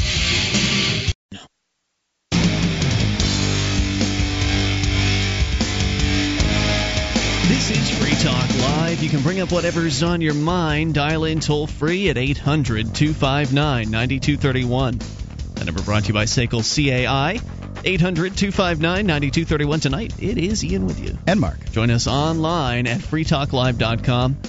The features are free on the site, so do enjoy those on us. Again, that's freetalklive.com. And if you like the show and you want to help support Free Talk Live, you can learn how to promote us by going to promote.freetalklive.com. There's a whole list of things that you can do to help get Free Talk Live on more radio stations, bring more internet listeners on board, and expose new people to the ideas of freedom. And like we're talking with uh, Pete Eyre here, show them how to uh, defend themselves or uh, to uh, against the obnoxious police trying to uh, essentially step all over your freedom. We'll get back to Pete here in a moment. The Institute for Humane Studies summer inter, excuse me summer seminar program is now accepting applications. Uh, there are 11 different seminars all over the country in major cities. The IHS provides meals and housing while you're there. Uh, there's two new seminars this this year. It's Liberty and Education and Liberty and Leviathan Policy from the Libertarian Perspective. The deadline to sign up for these, if you're in you know of college age, just before college, just after college, or in college, is March the 31st. Go to libertarianseminars.com. That's libertarianseminars.com. All right, we continue here. Pete Eyre is with us from motorhomediaries.com. And uh, Pete, are you there, sir? Yeah, I'm there. And if I could follow up on that ad from Mark, I used to work at IHS, and it's a great group. And anybody listening that's in college, I encourage you to apply. Yeah, it's good stuff. Sounds like a hell of a deal. I mean, housing and meals paid for. They're just trying to spread liberty, man. Right, and you get to learn about freedom and network with other freedom-minded people. I mean, what could be better than that? Uh, so, so oh, John was on with us, and I think we still have him. John in California. You had some comments for Pete, so I wanted to make sure you had a chance to uh, get your thoughts out. Yeah, uh, no, I'll uh, just say so we can get on to the next caller. Again, great work, Pete, and we need more people out there doing this. That's Appreciate it. it, John. Thanks, Thank John. You for, for your okay. Thank, thank you, John.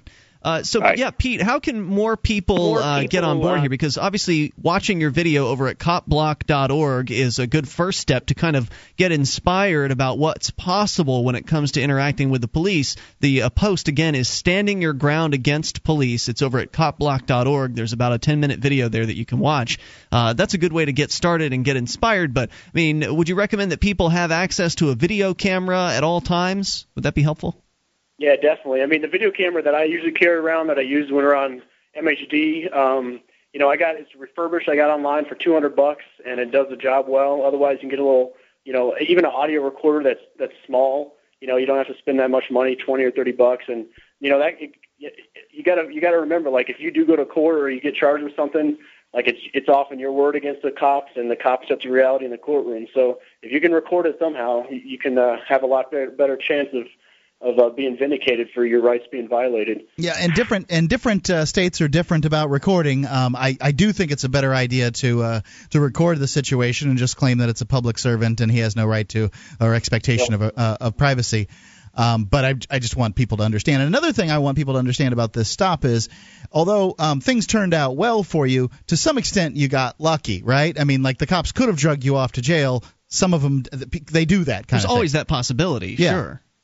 Yeah, and and you know there's the same possibility when we're in uh you know a lot of instances a lot of people that uh, listen to Free Talk Live I'm sure in but you know in the end that that shouldn't dissuade us from standing up for our rights. Absolutely. If anything it's involved us and you know we should just tell them no you like you're violating our rights and if they want to go that route you know you just keep fighting it and you keep uh, doing what's right. Well, there's always that possibility. Whenever you're standing up for yourself and you're standing up for freedom, there's always the chance you're going to be up against a rogue cop who doesn't care about anything, and they're going to go ahead and trump up some some nonsense. They're going to steal your camera. They're going to, you know, s- steal the tape. They're going Even if they just claim that you're not complying and take you to jail for the afternoon or something like that, it can be a pain. It can be a pain, and then they'll go through the camera and uh, do their best there's to delete there's it. always that chance of of that. But what's a bigger pain, Mark, is when uh, the police state continues to grow oh, larger. Yeah, yeah, yeah. I'm not saying that it's a bad idea right, to do so- it. I just want people to understand what they're dealing with. You, I mean, uh, Pete didn't necessarily, you know, kick out the right incantation that that dispelled the, Well, there's uh, no the magic unconstitution. Right. That's Right. what I, I want to make clear for people, and I think that to some extent, like people might be hearing that. Right, It's no, the Pete did act and do the right things in this scenario. Yes, the magic here is the fact that Pete stood up for himself, and the the cops didn't really know how to handle that. They really, I mean, the, the cop admits at one point that he's never had this happen before. They just aren't used to this level of uh, of disobedience. They're used to people jumping when they say jump and uh, doing whatever it is they uh, they demand of them. In fact, I did isolate some of the disobedience from peaceful people. Like they're used to all kinds Yeah, of disobedience from from uh, uh, drunks and uh, in, in wife beaters and all Right. that kind of thing. And as our caller earlier pointed out, Pete was very peaceful, very calm, very collected uh, during this conversation. In fact, I've got the very end of your video here, Pete. I want to play just some of the audio for our listeners. Uh, again, this is from copblock.org. This is the very end when you walk away. Sure, I appreciate your concern, but per the law, if I'm not being detained, I have not broken any law, I, I do not need to produce identification, so I'm going to leave the scene in a peaceful manner. I wish you guys a good day. and he just starts walking away. And the look on the police, I mean, you can't really see their eyes because they've got their trademark dark glasses on, but just the uh, the the stunned demeanor uh, by the police, it's just absolutely priceless. I think in this instance they knew they couldn't detain him, and they decided that they were just going to, you know, they're going to play poker with him and see whether he folded. That's right. And he didn't. Right. Yeah, and this is something you know maybe a couple years ago I would have. I mean, I, I learned something uh, every time there's such interactions, and I learn things from different resources, and you just have to. Uh, you know, not be intimidated, not be scared. These are just regular people that think they have power because they have a piece of metal on their chest, and they're not, they're no they have no more rights than you or I. So, a good resource for anybody who is interested in open carrying. It's opencarry.org. Mm-hmm. I'd encourage you to check that out. They have uh, pretty easy to read and understand summaries of each state's laws, and, and they have links for uh, more info if, if that's needed. That's great. And of course, up here in New Hampshire, it's also legal, but there, uh, despite that, the activists up here have still had problems in the Manchester area. Luckily, out in Keene, we don't have that issue. Uh, they, we've never had issues with uh, with open carry uh, out here, which is nice. So, if you're going to stand up for yourself, the best place to do it is where you've got activists backing you up. Which is one of the more amazing things about your video, Pete, is you're all alone there. I mean, your girlfriend had left at that time. There was nobody else around. It was you, the cops, and your video camera, and it ended up working out. So it really just goes to show that even in the rest of the country, uh, there's still a chance that standing up for yourself could have uh, a positive effect. And again, uh, all you have to lose is your freedom. If you decide not to stand up for yourself, then you know you're just a, you're just a subject, and you're just giving up your freedom to these arbitrary the arbitrary rule of uh, of men who believe that they own you. And uh, good on you, Pete, for showing people the way and and helping encourage other people to uh, to stand up for themselves. I think that's really the the lesson here is that it can be done. You just have to be willing to uh, to make that stand. Right on. I appreciate it. I couldn't agree more. Very good, sir. And it's it's a bummer that you're not going to be making it out to the Liberty Forum this year. Will we perhaps see you over the summertime uh, for the PorcFest? Yeah, most definitely. All right, fantastic. Look forward to seeing you then. And uh, anything else you want to share with our listeners tonight, Pete? No, I just want to say, uh, you know, I appreciate what everybody's doing. Um, you know, like I was there technically, like physically, I was all alone um, last Friday, but I knew that if something were to happen, there would be a lot of people uh, coming to my support, and and they should know too that if they're in a similar situation, I'll, like I'll come to their support, and we're just a big community, so we need to support each other and uh, keep advancing this voluntary society.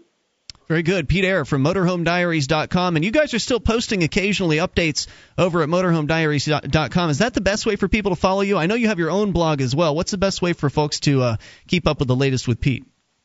Um, either t- yeah, Twitter or Facebook. Uh, it's just you know twitter.com slash Pete Eyre or facebook.com slash Pete Eyre. That's E Y R E is how you spell air for our listeners that don't know. Very good. So great way to keep up to date with you. Also, again, motorhomediaries.com, still posting updates occasionally there, and of course, copblock.org. Which, by the way, what's your involvement over at Copblock?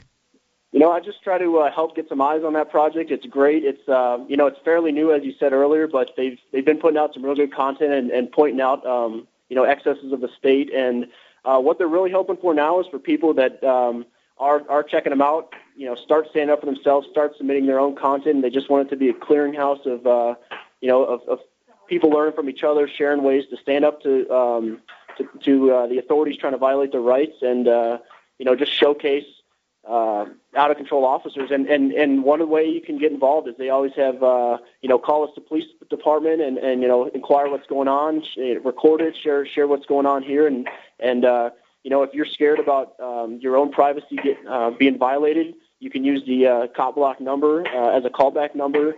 And and uh, it's it's it's great. I mean, I'm really excited to to see the growth of that, and there seem to be some real good people looped in. So Fantastic. Pete, we'll let you go. Thanks so much for uh, taking the time to talk to us tonight and uh, also fielding those phone calls. We appreciate it. Always uh, having you on the show.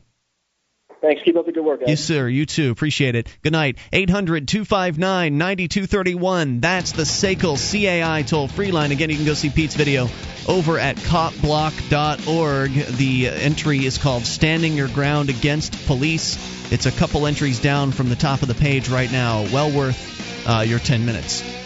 1 800 259 9231. That's the SACL CAI toll free line. Hour number three is coming up. You can take control of the airwaves and bring up whatever's on your mind. This is Free Talk Live. Thousands of years ago, from the time of Moses to the time of Alexander the Great, Julius Caesar, and beyond. TrustedCoins.com brings you an incredible selection of authentic Greek, Biblical, Roman, and Byzantine ancient coins, all certified authentic by world renowned numismatic expert Ilya Zlobin. Transport yourself to the distant past now at TrustedCoins.com. This is Free Talk Live. The toll free number here is 1 800 259 9231. That's the SACL CAI toll free line. Just a quick heads up to my board operator. We are not connected via instant message, so I have no way of knowing if we actually have anybody on the line. but you can call in anyway. 800 259 best. Yeah, 800 259 9231. That's the SACL CAI toll free line. If you are calling in, you may want to let the board operator know that we're not connected uh, via instant message. Anyway, we're launching here into the third hour of the program. As there they are. As always, uh, you can take control of the airwaves. Bring up whatever might happen to be on your mind.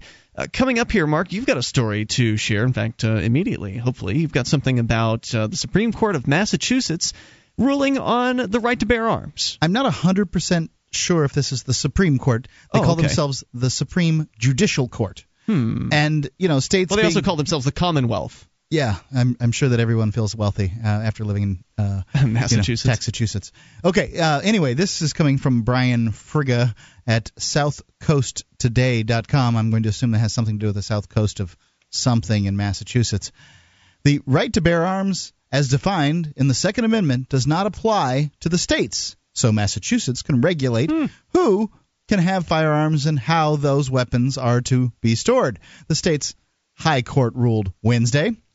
The Massachusetts Supreme uh, Judicial Court unanimously dismissed the uh, two challenges to the state's gun laws that require citizens to register with police departments before acquiring a firearm, as well as keeping guns locked and stored in a locked container or equipped with a trigger lock. The court upheld the conviction of Nathaniel De Pina in uh, New Bedford, a man who is serving a two-year jail sentence for carrying an illegal firearm. His lawyer, Paul Patton, So he didn't hurt anybody. He just carried a gun without yeah. without mommy government's permission. Right, a gun that the government had not tracked in whatever way they wished to track it. Yeah. Uh, challenged the conviction on the grounds that the state's gun licensing laws were unconstitutional. Patton said the Supreme Court, Judicial Court dismissed an opportunity to contribute to the debate surrounding the Second Amendment. I think they could have at least given some guidance on the issue. Patton said this leaves all the main questions unanswered. Not no, if they dismissed it, that they're not unanswered. Meanwhile, law enforcement officials and gun control advocates praise the ruling. We have seen in Bristol County, I believe this is true throughout Massachusetts, 95% of the gun violence They don't committed talk like that up there. by those that have no lawful right to possess or carry a firearm. Uh, This, this is the thing, though. If people are committing a crime, why do you need an extra law to say that they can't carry a gun? That means that five percent of the people, um, the gun violence is committed by those who have the lawful right to carry carry a, um, a you know a firearm. What that what does this mean? It's it's absolutely untrue. Here, let me see this piece of uh, the, the our our little Bill of Rights here, which you know I don't know why we cling to this thing. Um, we, we we cleave to it. Now I'd like to, to I'm going to juxtapose for you the First Amendment and the Second Amendment. This is a little it's a little civics lesson for everybody.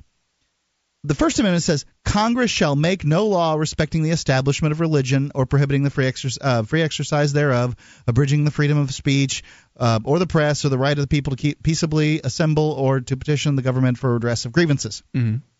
That means that the states can. The Congress shall make no law. That's what the first part of the thing says. The Congress Hmm. shall make no law. That means that there can be a state religion, and there was at the time. There can be uh, laws against the press, um, you know, written by the states, and there were. You know, there's all kinds of these rules. It just says the federal government can't do that. You understand? Yeah. Okay. Makes sense because different states had different rules on religion at the time.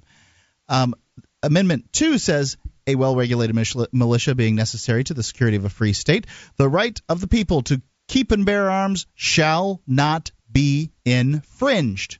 Now, shall not be infringed is not the same as Congress shall make no law. You see, in the case in the first case, Congress just can't make a law. In the 2nd case, it says the right shall not be infringed. So it's an entirely different writing of you know, this is we're talking about a, a plain reading of the document Yeah. here.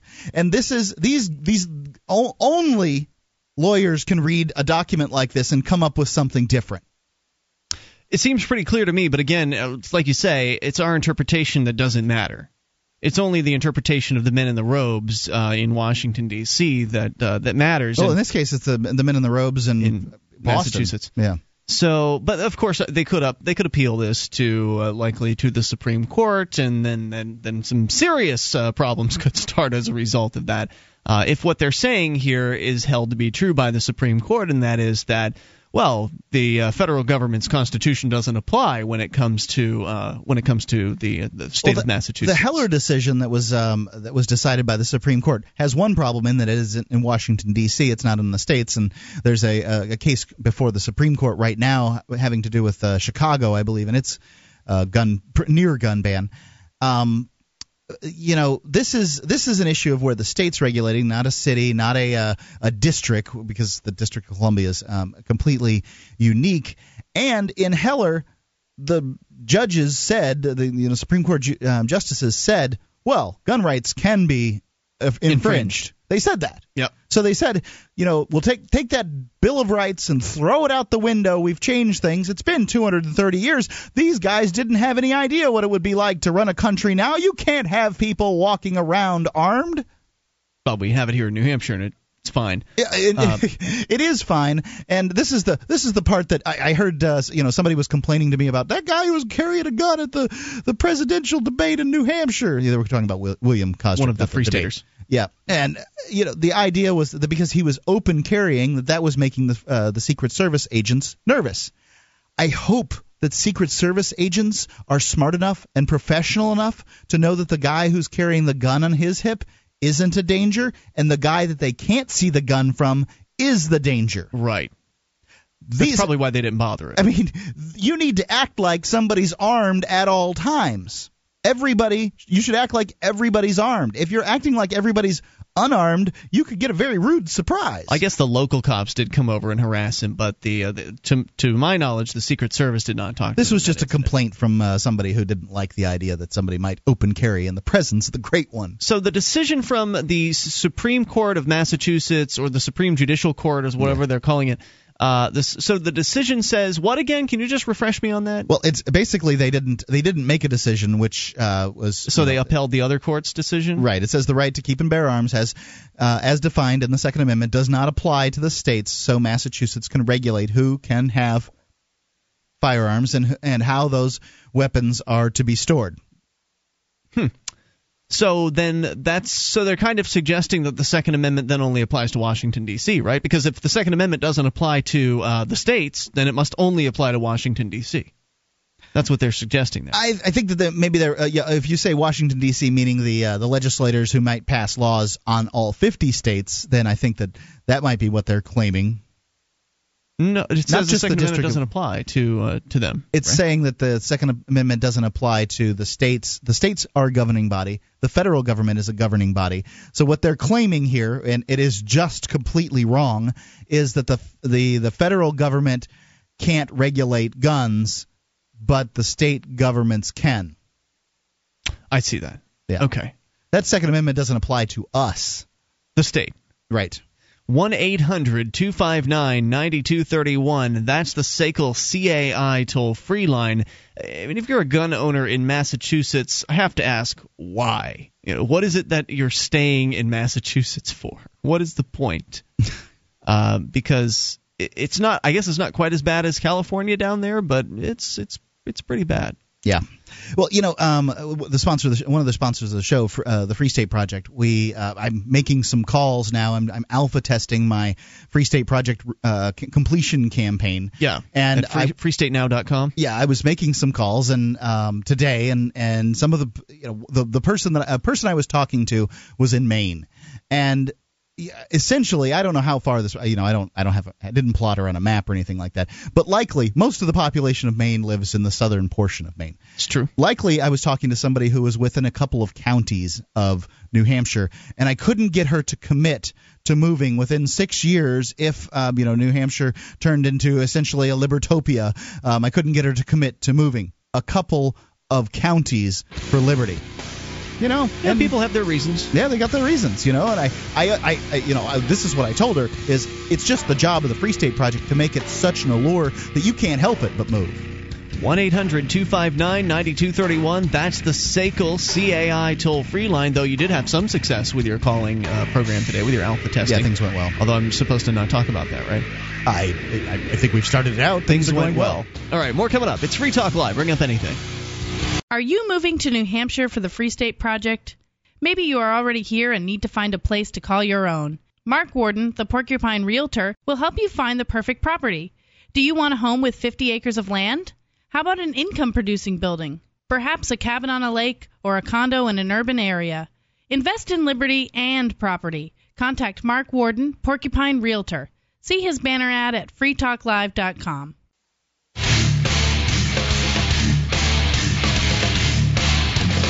This is Free Talk Live. You can bring up what you want by dialing in toll free at 800 259 9231. The SACL CAI toll free line. 1 800 259 9231. You can join us on our website at freetalklive.com. We've got a lot of stuff there, and it's all totally free for you, including our news updates. You can go and get signed up uh, at news.freetalklive.com. You'll be kept in the loop whenever there's something you need to know about Free Talk Live. Like today, we put up a, a banner auction. You can be uh, you can bid on our third banner on our website. The auction is up now at auction.freetalklive.com. But if you want to find out stuff like that when it happens, get on our updates list or follow our Twitter profile or become a fan on our Facebook page. You can do all three of those things at news.freetalklive.com. That's news.freetalklive.com. We go to Frank in New York. You're on Free Talk Live. Hello, Frank. Frank, New York. Good evening. Hey, what's uh, on your mind? The comment I wanted to make is this: the if you study the Bill of Rights, the Declaration of Independence, and the Constitution, you begin to realize that the uh, draft, the, the individuals that drafted those documents, or uh, let's call them instruments, uh, they really were uh, wonderful Renaissance slash Enlightenment uh, writers who really wanted to write something that was clear and that was very elegant. And it's very interesting to see how lawyers, as you mentioned, attorneys can uh, interpret things or misinterpret things, whether Mm-hmm. it's intentional or not. And we also see how judges can do that. It sure. Well, the been much the intention on their part is to increase the power of the state. Correct. Or it's also hermeneutic vanity. You know, the fact that we are, uh, we have the power to interpret this document for everyone. And, uh, you know, if you disagree, so be it. But the point is this there's nothing you can do about it. It would have been much easier had the, uh, uh, dra- the individuals who drafted the uh, Constitution uh, stated very specifically that every citizen has the right to bear arms. The government, be it federal or state, cannot abridge these rights. And then begin another clause dealing with the militia. But by putting the two together, it gives the attorneys and those individuals who have a vested interest against an armed civilian population uh, the chance to say, well, they really didn't mean the individuals. They meant it was the militia because the militia is mentioned here and there. And what was the militia actually at the time? But a group of free individual citizens banding together to fight the British. You know, within a structure that, you know, became the Continental Army later. But the point is this it's very specific. The Constitution states specifically what the federal government cannot abridge and it cannot abridge the right of the individuals to bear arms. And it's very simple, and it's very interesting how over the last 65 years we've had, you know, the process of judicial review sort of perverting this and changing this. In fact, you know, Bernhard Goetz Be- should bef- before you con- go on, uh, Go before ahead. you go on, Frank, I, I want to make a point here. The New Hampshire Constitution um, says all persons have the right to keep and bear arms in defense of themselves, their family, their property, and the state. Um, Wonderful. but they don't.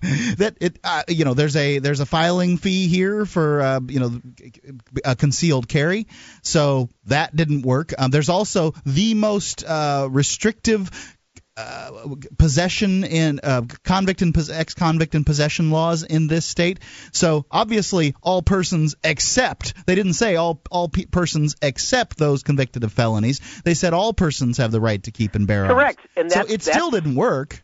But the point is, it should work, and if you have judges that understand the law and that are elected, not politically appointed by the president or the Justice Department, then you're going to have a strict interpretation whereby everyone will have the right to carry the weapon.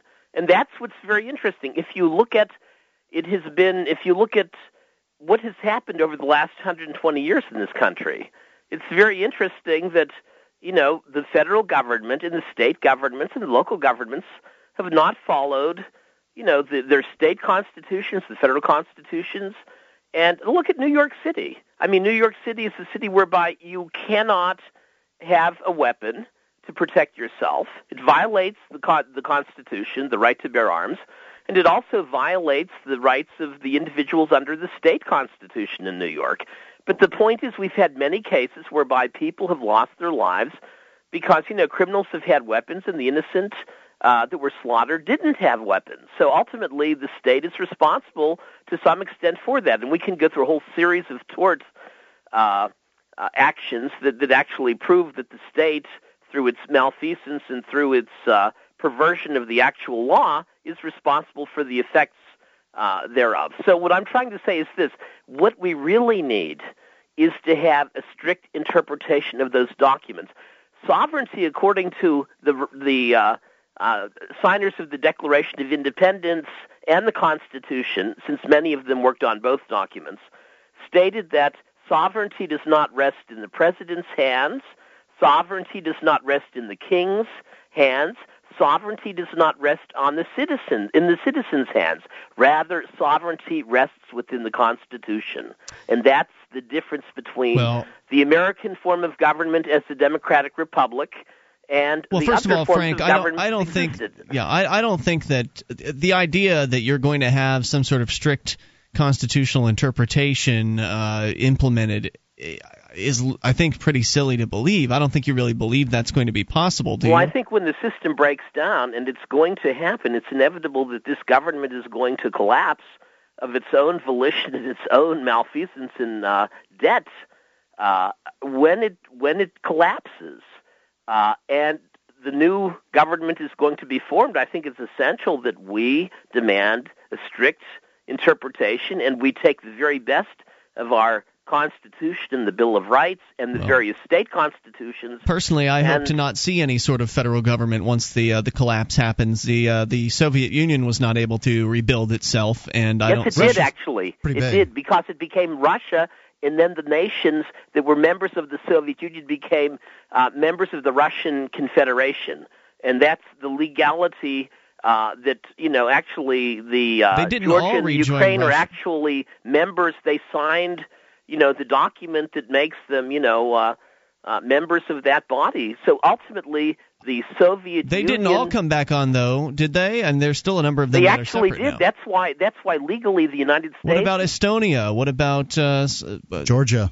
Well, I'm just saying that, that the major ones, such as Belarus, Ukraine, these countries, they became members of the Confederation of Russian States. I see. Yep. So the point is that sort of, uh, uh, you know, replace what was the Union of Soviet Socialist Republics. Because remember, they were all under international Well, law. but the thing is, Frank, by the time- they were the- bound together under the Soviet Union. The thing is, by the time you actually have something like that happen, where uh, you know the United States were to uh, to essentially dissolve the federal government, uh, the the folks that would be coming on board to write whatever new constitution would be in the new United States uh, would likely not have the same level of liberty principle intellectual that the founding fathers. Or so, the intellectual ability that the Yeah, founding fathers had. You'd probably end up Also, seeing something more like the European Union and uh, all of their rights of uh, health care and education and the sort of the socialist rights and all that, so-called rights. Thanks for the call, Frank. Appreciate hearing from you at 800-259-9231. Though I have to also severely disagree with something else he said, and that is that uh, sovereignty is in the Constitution.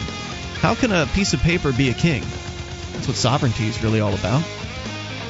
1 800 259 9231. That's the SACL CAI toll free line. You can bring up anything. This is Free Talk Live. Help Free Talk Live via the AMP program for just $3 per month, and you'll get access to exclusive call in lines, a chat room, and a forum at amp.freetalklive.com.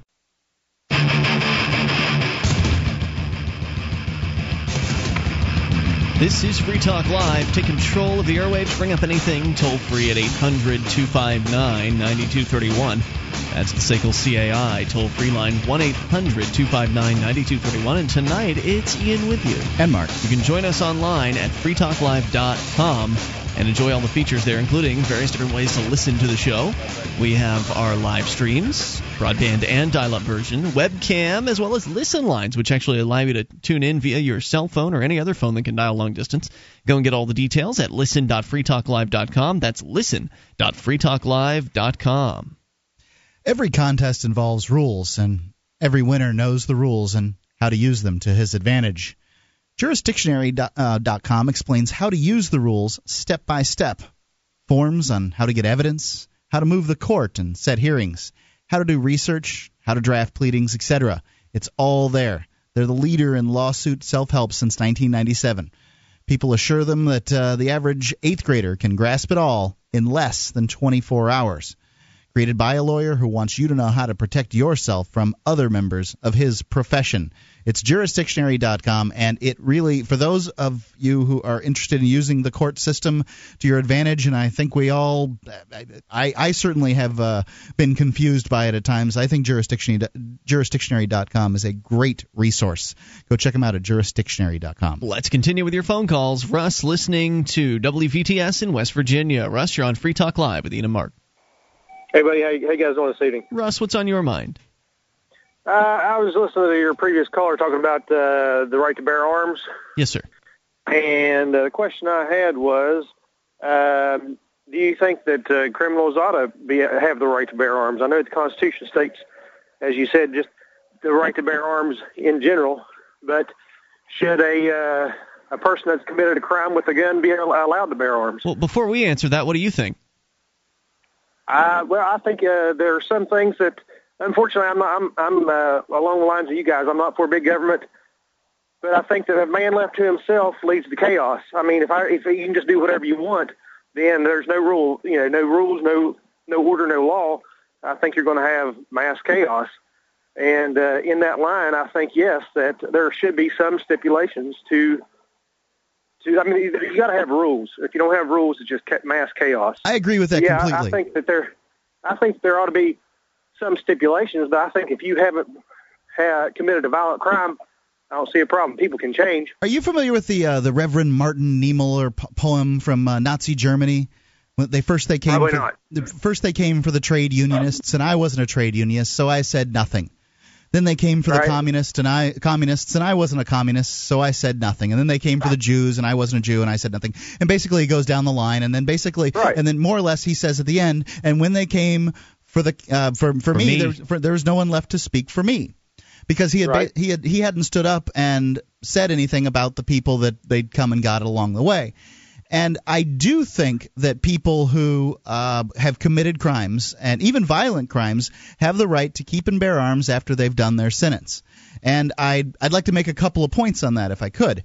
A, I'm a convicted murderer, and I've got a family. I've got a two-year-old son. I've got a wife. I'm on a nationally syndicated radio show. I could say something where somebody doesn't that somebody doesn't like. Do you think the cops are going to protect me? Uh, doubt it very seriously. Right, they're not. So if I was so dangerous that I shouldn't be able to carry a gun, and, and I understand that I, you know, that there's provisions to convictions. I get that part of the legal a- argument. But if I was so dangerous that I shouldn't be allowed to carry a weapon and protect my family, then why was I released from prison? I understand. If I were going I to believe I believe I did make the statement though early on that uh, people can change. I mean, I believe that. Mm-hmm. Sure, sure. Uh, I believe people can. I know I've changed. You know, every, everybody changes as they mature. Hopefully, you know, and, and Right, but I- for the better. I guess the point I'm trying to make is if let's say it's an unchanged guy, he's still a bad guy. If he's carrying a gun around, um, a you're probably never gonna know.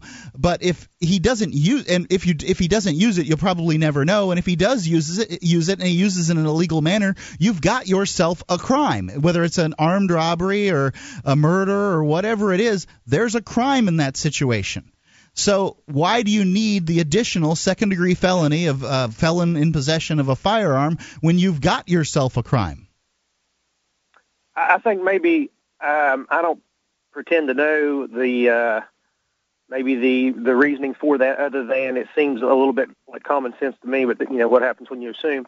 Uh, but it seems like to me that they're trying to prevent a crime, since you have the uh, maybe the predisposition to commit a crime, and only criminals commit crimes kind of kind of mindset. Russ, how many how Um, long do you think it would take me to get a firearm?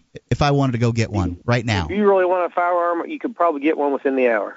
Yeah, I'm, I'm, I'm certainly within the day. Um, now, the average person has to wait three days in most places, I think, to get a handgun. I don't know. I don't know the rules on handguns specifically, but I think there's a three day waiting period. So you're what you're what essentially is said here is that. Um, you know the it's the same as when you outlaw guns only outlaws will have guns when you outlaw Correct. guns I, I, I agree. I when think you outlaw guns gun. when you outlaw guns for uh, ex-convicts then only outlaw ex-convicts will have guns True, true. I mean, it's- uh, but it's I, the same thing. That, I do think that every home, home might have a gun. I mean, how many uh, criminals are going to think twice to uh, breaking into a home when they know that there's a 98% chance that that homeowner has a gun to protect himself and his family with? So you I don't think every there's- home should have a gun except for uh, people that have been convicted of violent crimes? Um, uh, honestly, uh, my honest opinion is that I would really strongly think twice about letting a criminal that has committed a crime with a gun. I, I think that it, it, you know, I would So consider only with a that gun. first. So if someone was stabbed to death, then that person should be able to carry a gun. Again, I, I, I'm, I'm just being honest with you. I'm, I'm, you I- know, I get know you, Russ. devil's advocate, and that's fine. I'm just saying I think that I would have to strongly think about that. I'm not going to say that no, you shouldn't, because just like you said, you start you start drawing hard lines, then there's you know you got problems there too. It's a tough why I'm at- issue. I'm not going to claim it's not a tough issue, Russ. Right, I, right. You know, ha- had I not been a convicted felon, I may very well have been on uh, the other side of this argument. But now I get to see it from this side of the fence, and I can tell you from this side of the fence that I, I you know, I'm I'm I don't, being a Quaker, I'm not big on violence or anything like that. But I, I, I Well, you don't I'm have to be big on violence to protect your family. I Right. mean, I'm scared of what could happen if somebody decides that they want to come out to my house. Now, you know, Right. I've been told that my wife's allowed to uh, to to own a firearm, and and quite frankly, you know, on on some of these issues, I'd rather be judged by 12 than carried by six.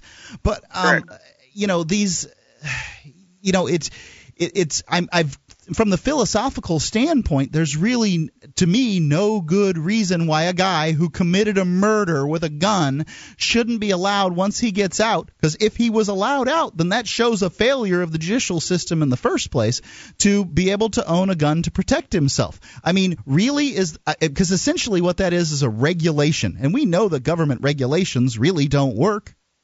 uh, true, true. So I, Um, Right, and by the way, I'd like to point something out here. When we were talking with Pete Eyre a, mo- uh, a few moments ago, and you're in West Virginia, so you did, probably did not hear that, uh, but we had uh, Pete on from MotorhomeDiaries.com. He was stopped in the streets of Santa Fe because he was open carrying, and Which is the legal. excuse, yes, it's legal in New Mexico, as which is where he was. But the excuse the police used to stop him and hassle that him and ask him for his ID. Right, was that uh, and intimidate him was that well, you could be a felon, and so we need to get your identification so we can run it to make sure you're not a felon, so we can let you go.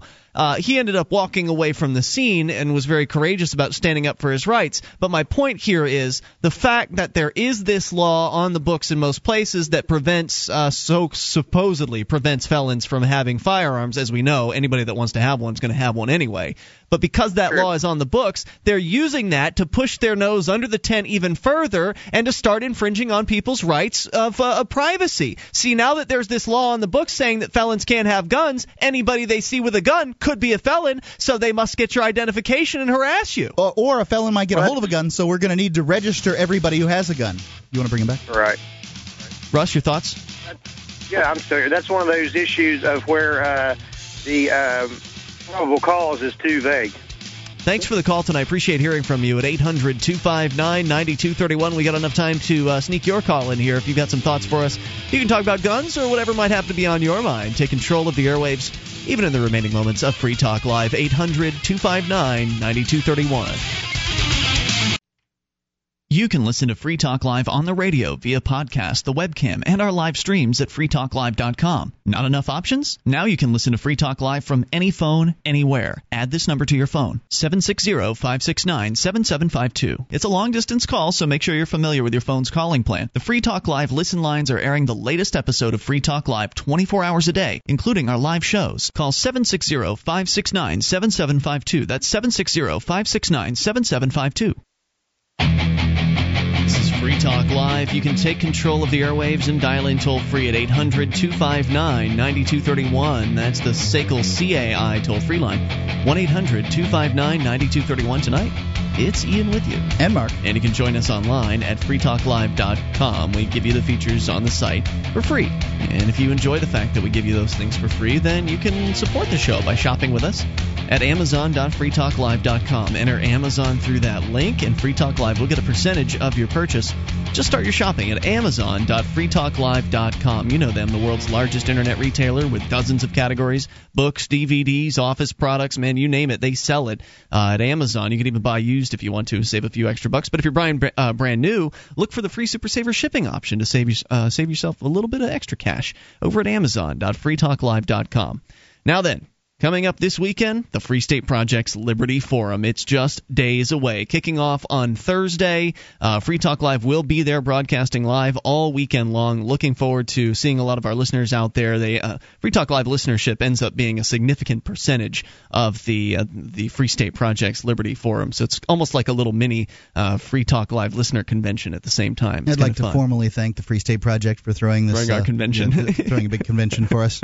it's not really our convention. In fact, we're just a sideshow. We're just uh, we're just the uh, the the guys yammering into microphones every night. Uh, so sideshow about sums it up. Yeah. Yeah, but we have fun and uh, looking forward to being there. And there's a whole bunch of folks going to be speaking. Uh, Andrew Napolitano from Fox News, you might know him as the judge. He's going to be one of the keynote speeches, and if we're lucky, we'll be able to get him back on Free Talk Live because he's That'd be actually, awesome. He's been on the show as a guest before, so it shouldn't be that hard.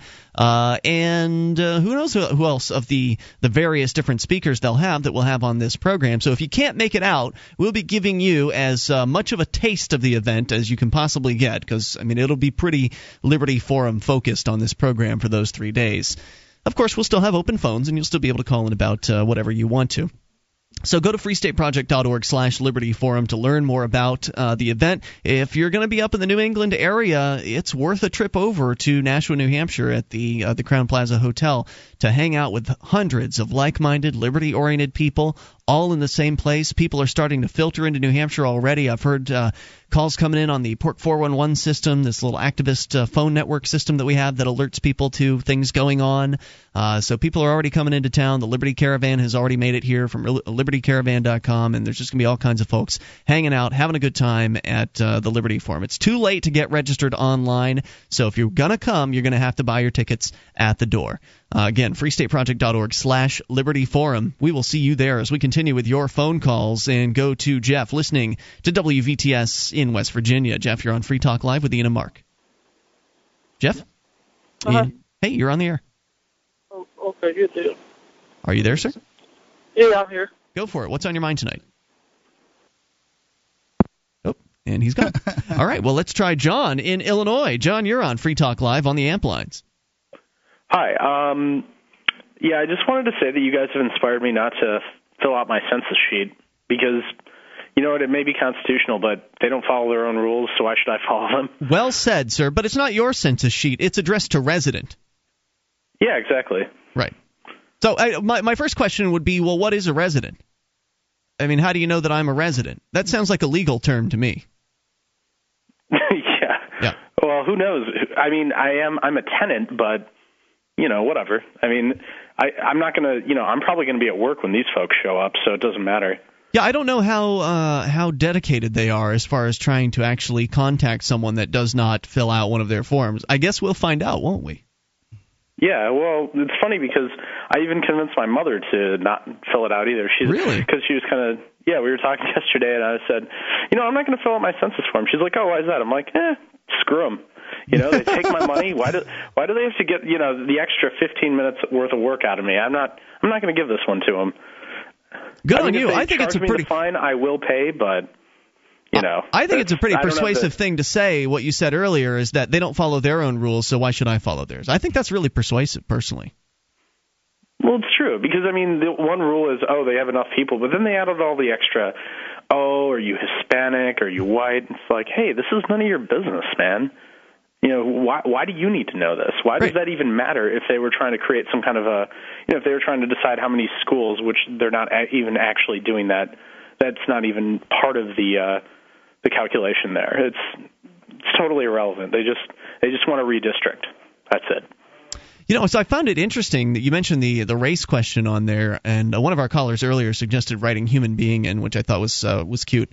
Um, but there there there are two questions at least. There's the one question about race, but that's beneath a question specifically asking if you're Hispanic. Did they do that back in uh, the year 2000? It just seemed kind of weird to me. Like a very specific question. I, I've still got the the form here about whether or not you are Hispanic. Uh, is person number one of Hispanic, Latino, or Spanish origin? And then uh, no is a possible answer. And then uh, yes, Mexican, Mexican American, Chicano. Yes, Puerto Rican. Yes, Cuban. Yes, another Hispanic, Latino, or Spanish origin. Why do you think they're doing that? I think it's because uh, some because some Hispanics will consider themselves to be white, like Cubans, that kind of thing, um, and you know, uh, and maybe they don't feel like the you know the race question is thoroughly asked enough on the the, the previous uh, question. No, I no, no, the race question comes answer. after that. That comes before the race question. Maybe they're think- trying to confuse you. Maybe it's some sort of uh, immigration crackdown that they're planning. I don't know. Like identify Yeah, the so they can households know with the- Spanish with uh, with uh, Hispanic people in it. Anyway, oh yeah, so then they can know the areas where it makes sense for them to raid.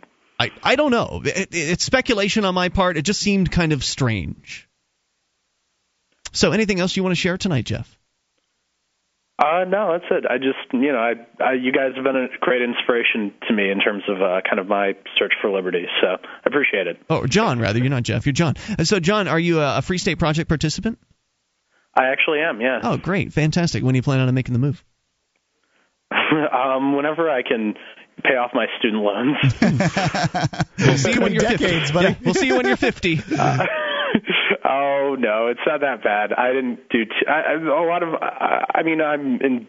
Uh, no offense to our liberal arts majors friends, but um, you know that's kind of the sad part is that a lot of people major in things like sociology, and it's just it's hard to get jobs in sociology. You're not going to be making that much, and you're going into forty, fifty, sixty, seventy, a hundred thousand dollars in debt, and it's just kind of depressing because these people are told by their high school government high school teachers that they'll be making a hundred grand a year when they get out of school. Well, Don't worry about it. Just lie. go to Not college and you'll make make more than everybody else. and then it's like, oh wait, sorry, you have to pay debt. You and they don't teach you. Well, sometimes math classes maybe they teach you about the theory of interest and how that works, but Mm-hmm. Whatever. Well, good luck, and uh, hopefully you'll find that maybe if you, I don't know, maybe if you could reduce your cost of living by living in New Hampshire, would that help you pay the debt off faster?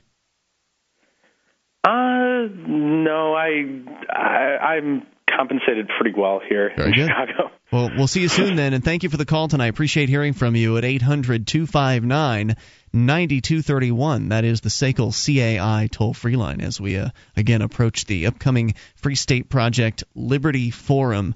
Uh, I'm jazzed, even though I'm only going to be there for a couple of the days. Mark, you're going to be there the entire time. Our buddy Gardner Goldsmith uh, from LibertyConspiracy.com, I, I believe he's committed to helping you out on the air uh, both Friday and Saturday nights. That's my understanding. incredible, and uh, he's such a, a talented guy. I think that uh, you guys are going to have a lot of fun, and I'm jealous. I hope it goes well. So, uh, sorry. 800 259 9231. We continue here. Uh, the story is out of San Diego, where the San Diego County Sheriff's Department responded to 10news.com's report about a new sonic weapon known as the Long Range Acoustic Device, or LRAD.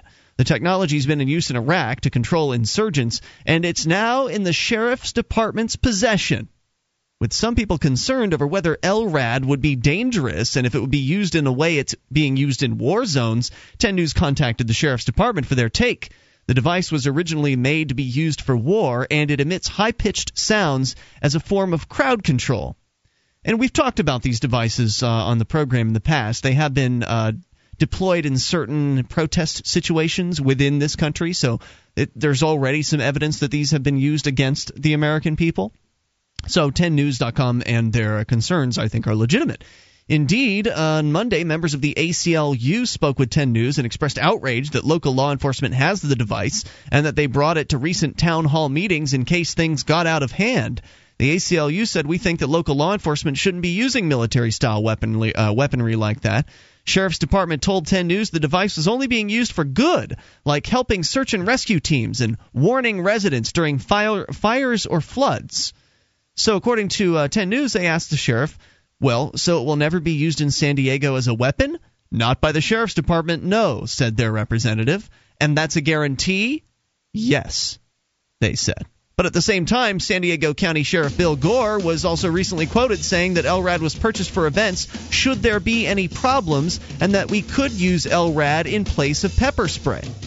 So, which one is it? Is it that they're planning on using this high pitched sound frequency weapon, or they're just planning on keeping it for some good purposes? How do you use this LRAD thing for good? Can someone explain that to me? Obviously I suppose not if there's a riot. Because we're out of time. See you tomorrow night at freetalklive.com. Attention, active and separated U.S. military personnel. This message is just for you. You're entitled to benefits that are not available to the general public. You deserve them. Your family deserves them. And we want to make sure you know about them. This is Tim Lewis of iFreedom Direct and a veteran of Operation Iraqi Freedom. Did you know VA programs can allow you to buy a home with no down payment? Or refi with cash out up to 100% of your home's equity? And because of your service to your country, it's usually easier to qualify for a VA loan than a conventional loan. On your feet! And get all the details at varadio.com. iFreedom Direct Corporation is a private lender approved by the VA and licensed in most states. In certain states, restrictions and limitations apply. For a current list of licenses, disclosures, and all benefits, go to varadio.com or call 800 900 VA Loan. varadio.com.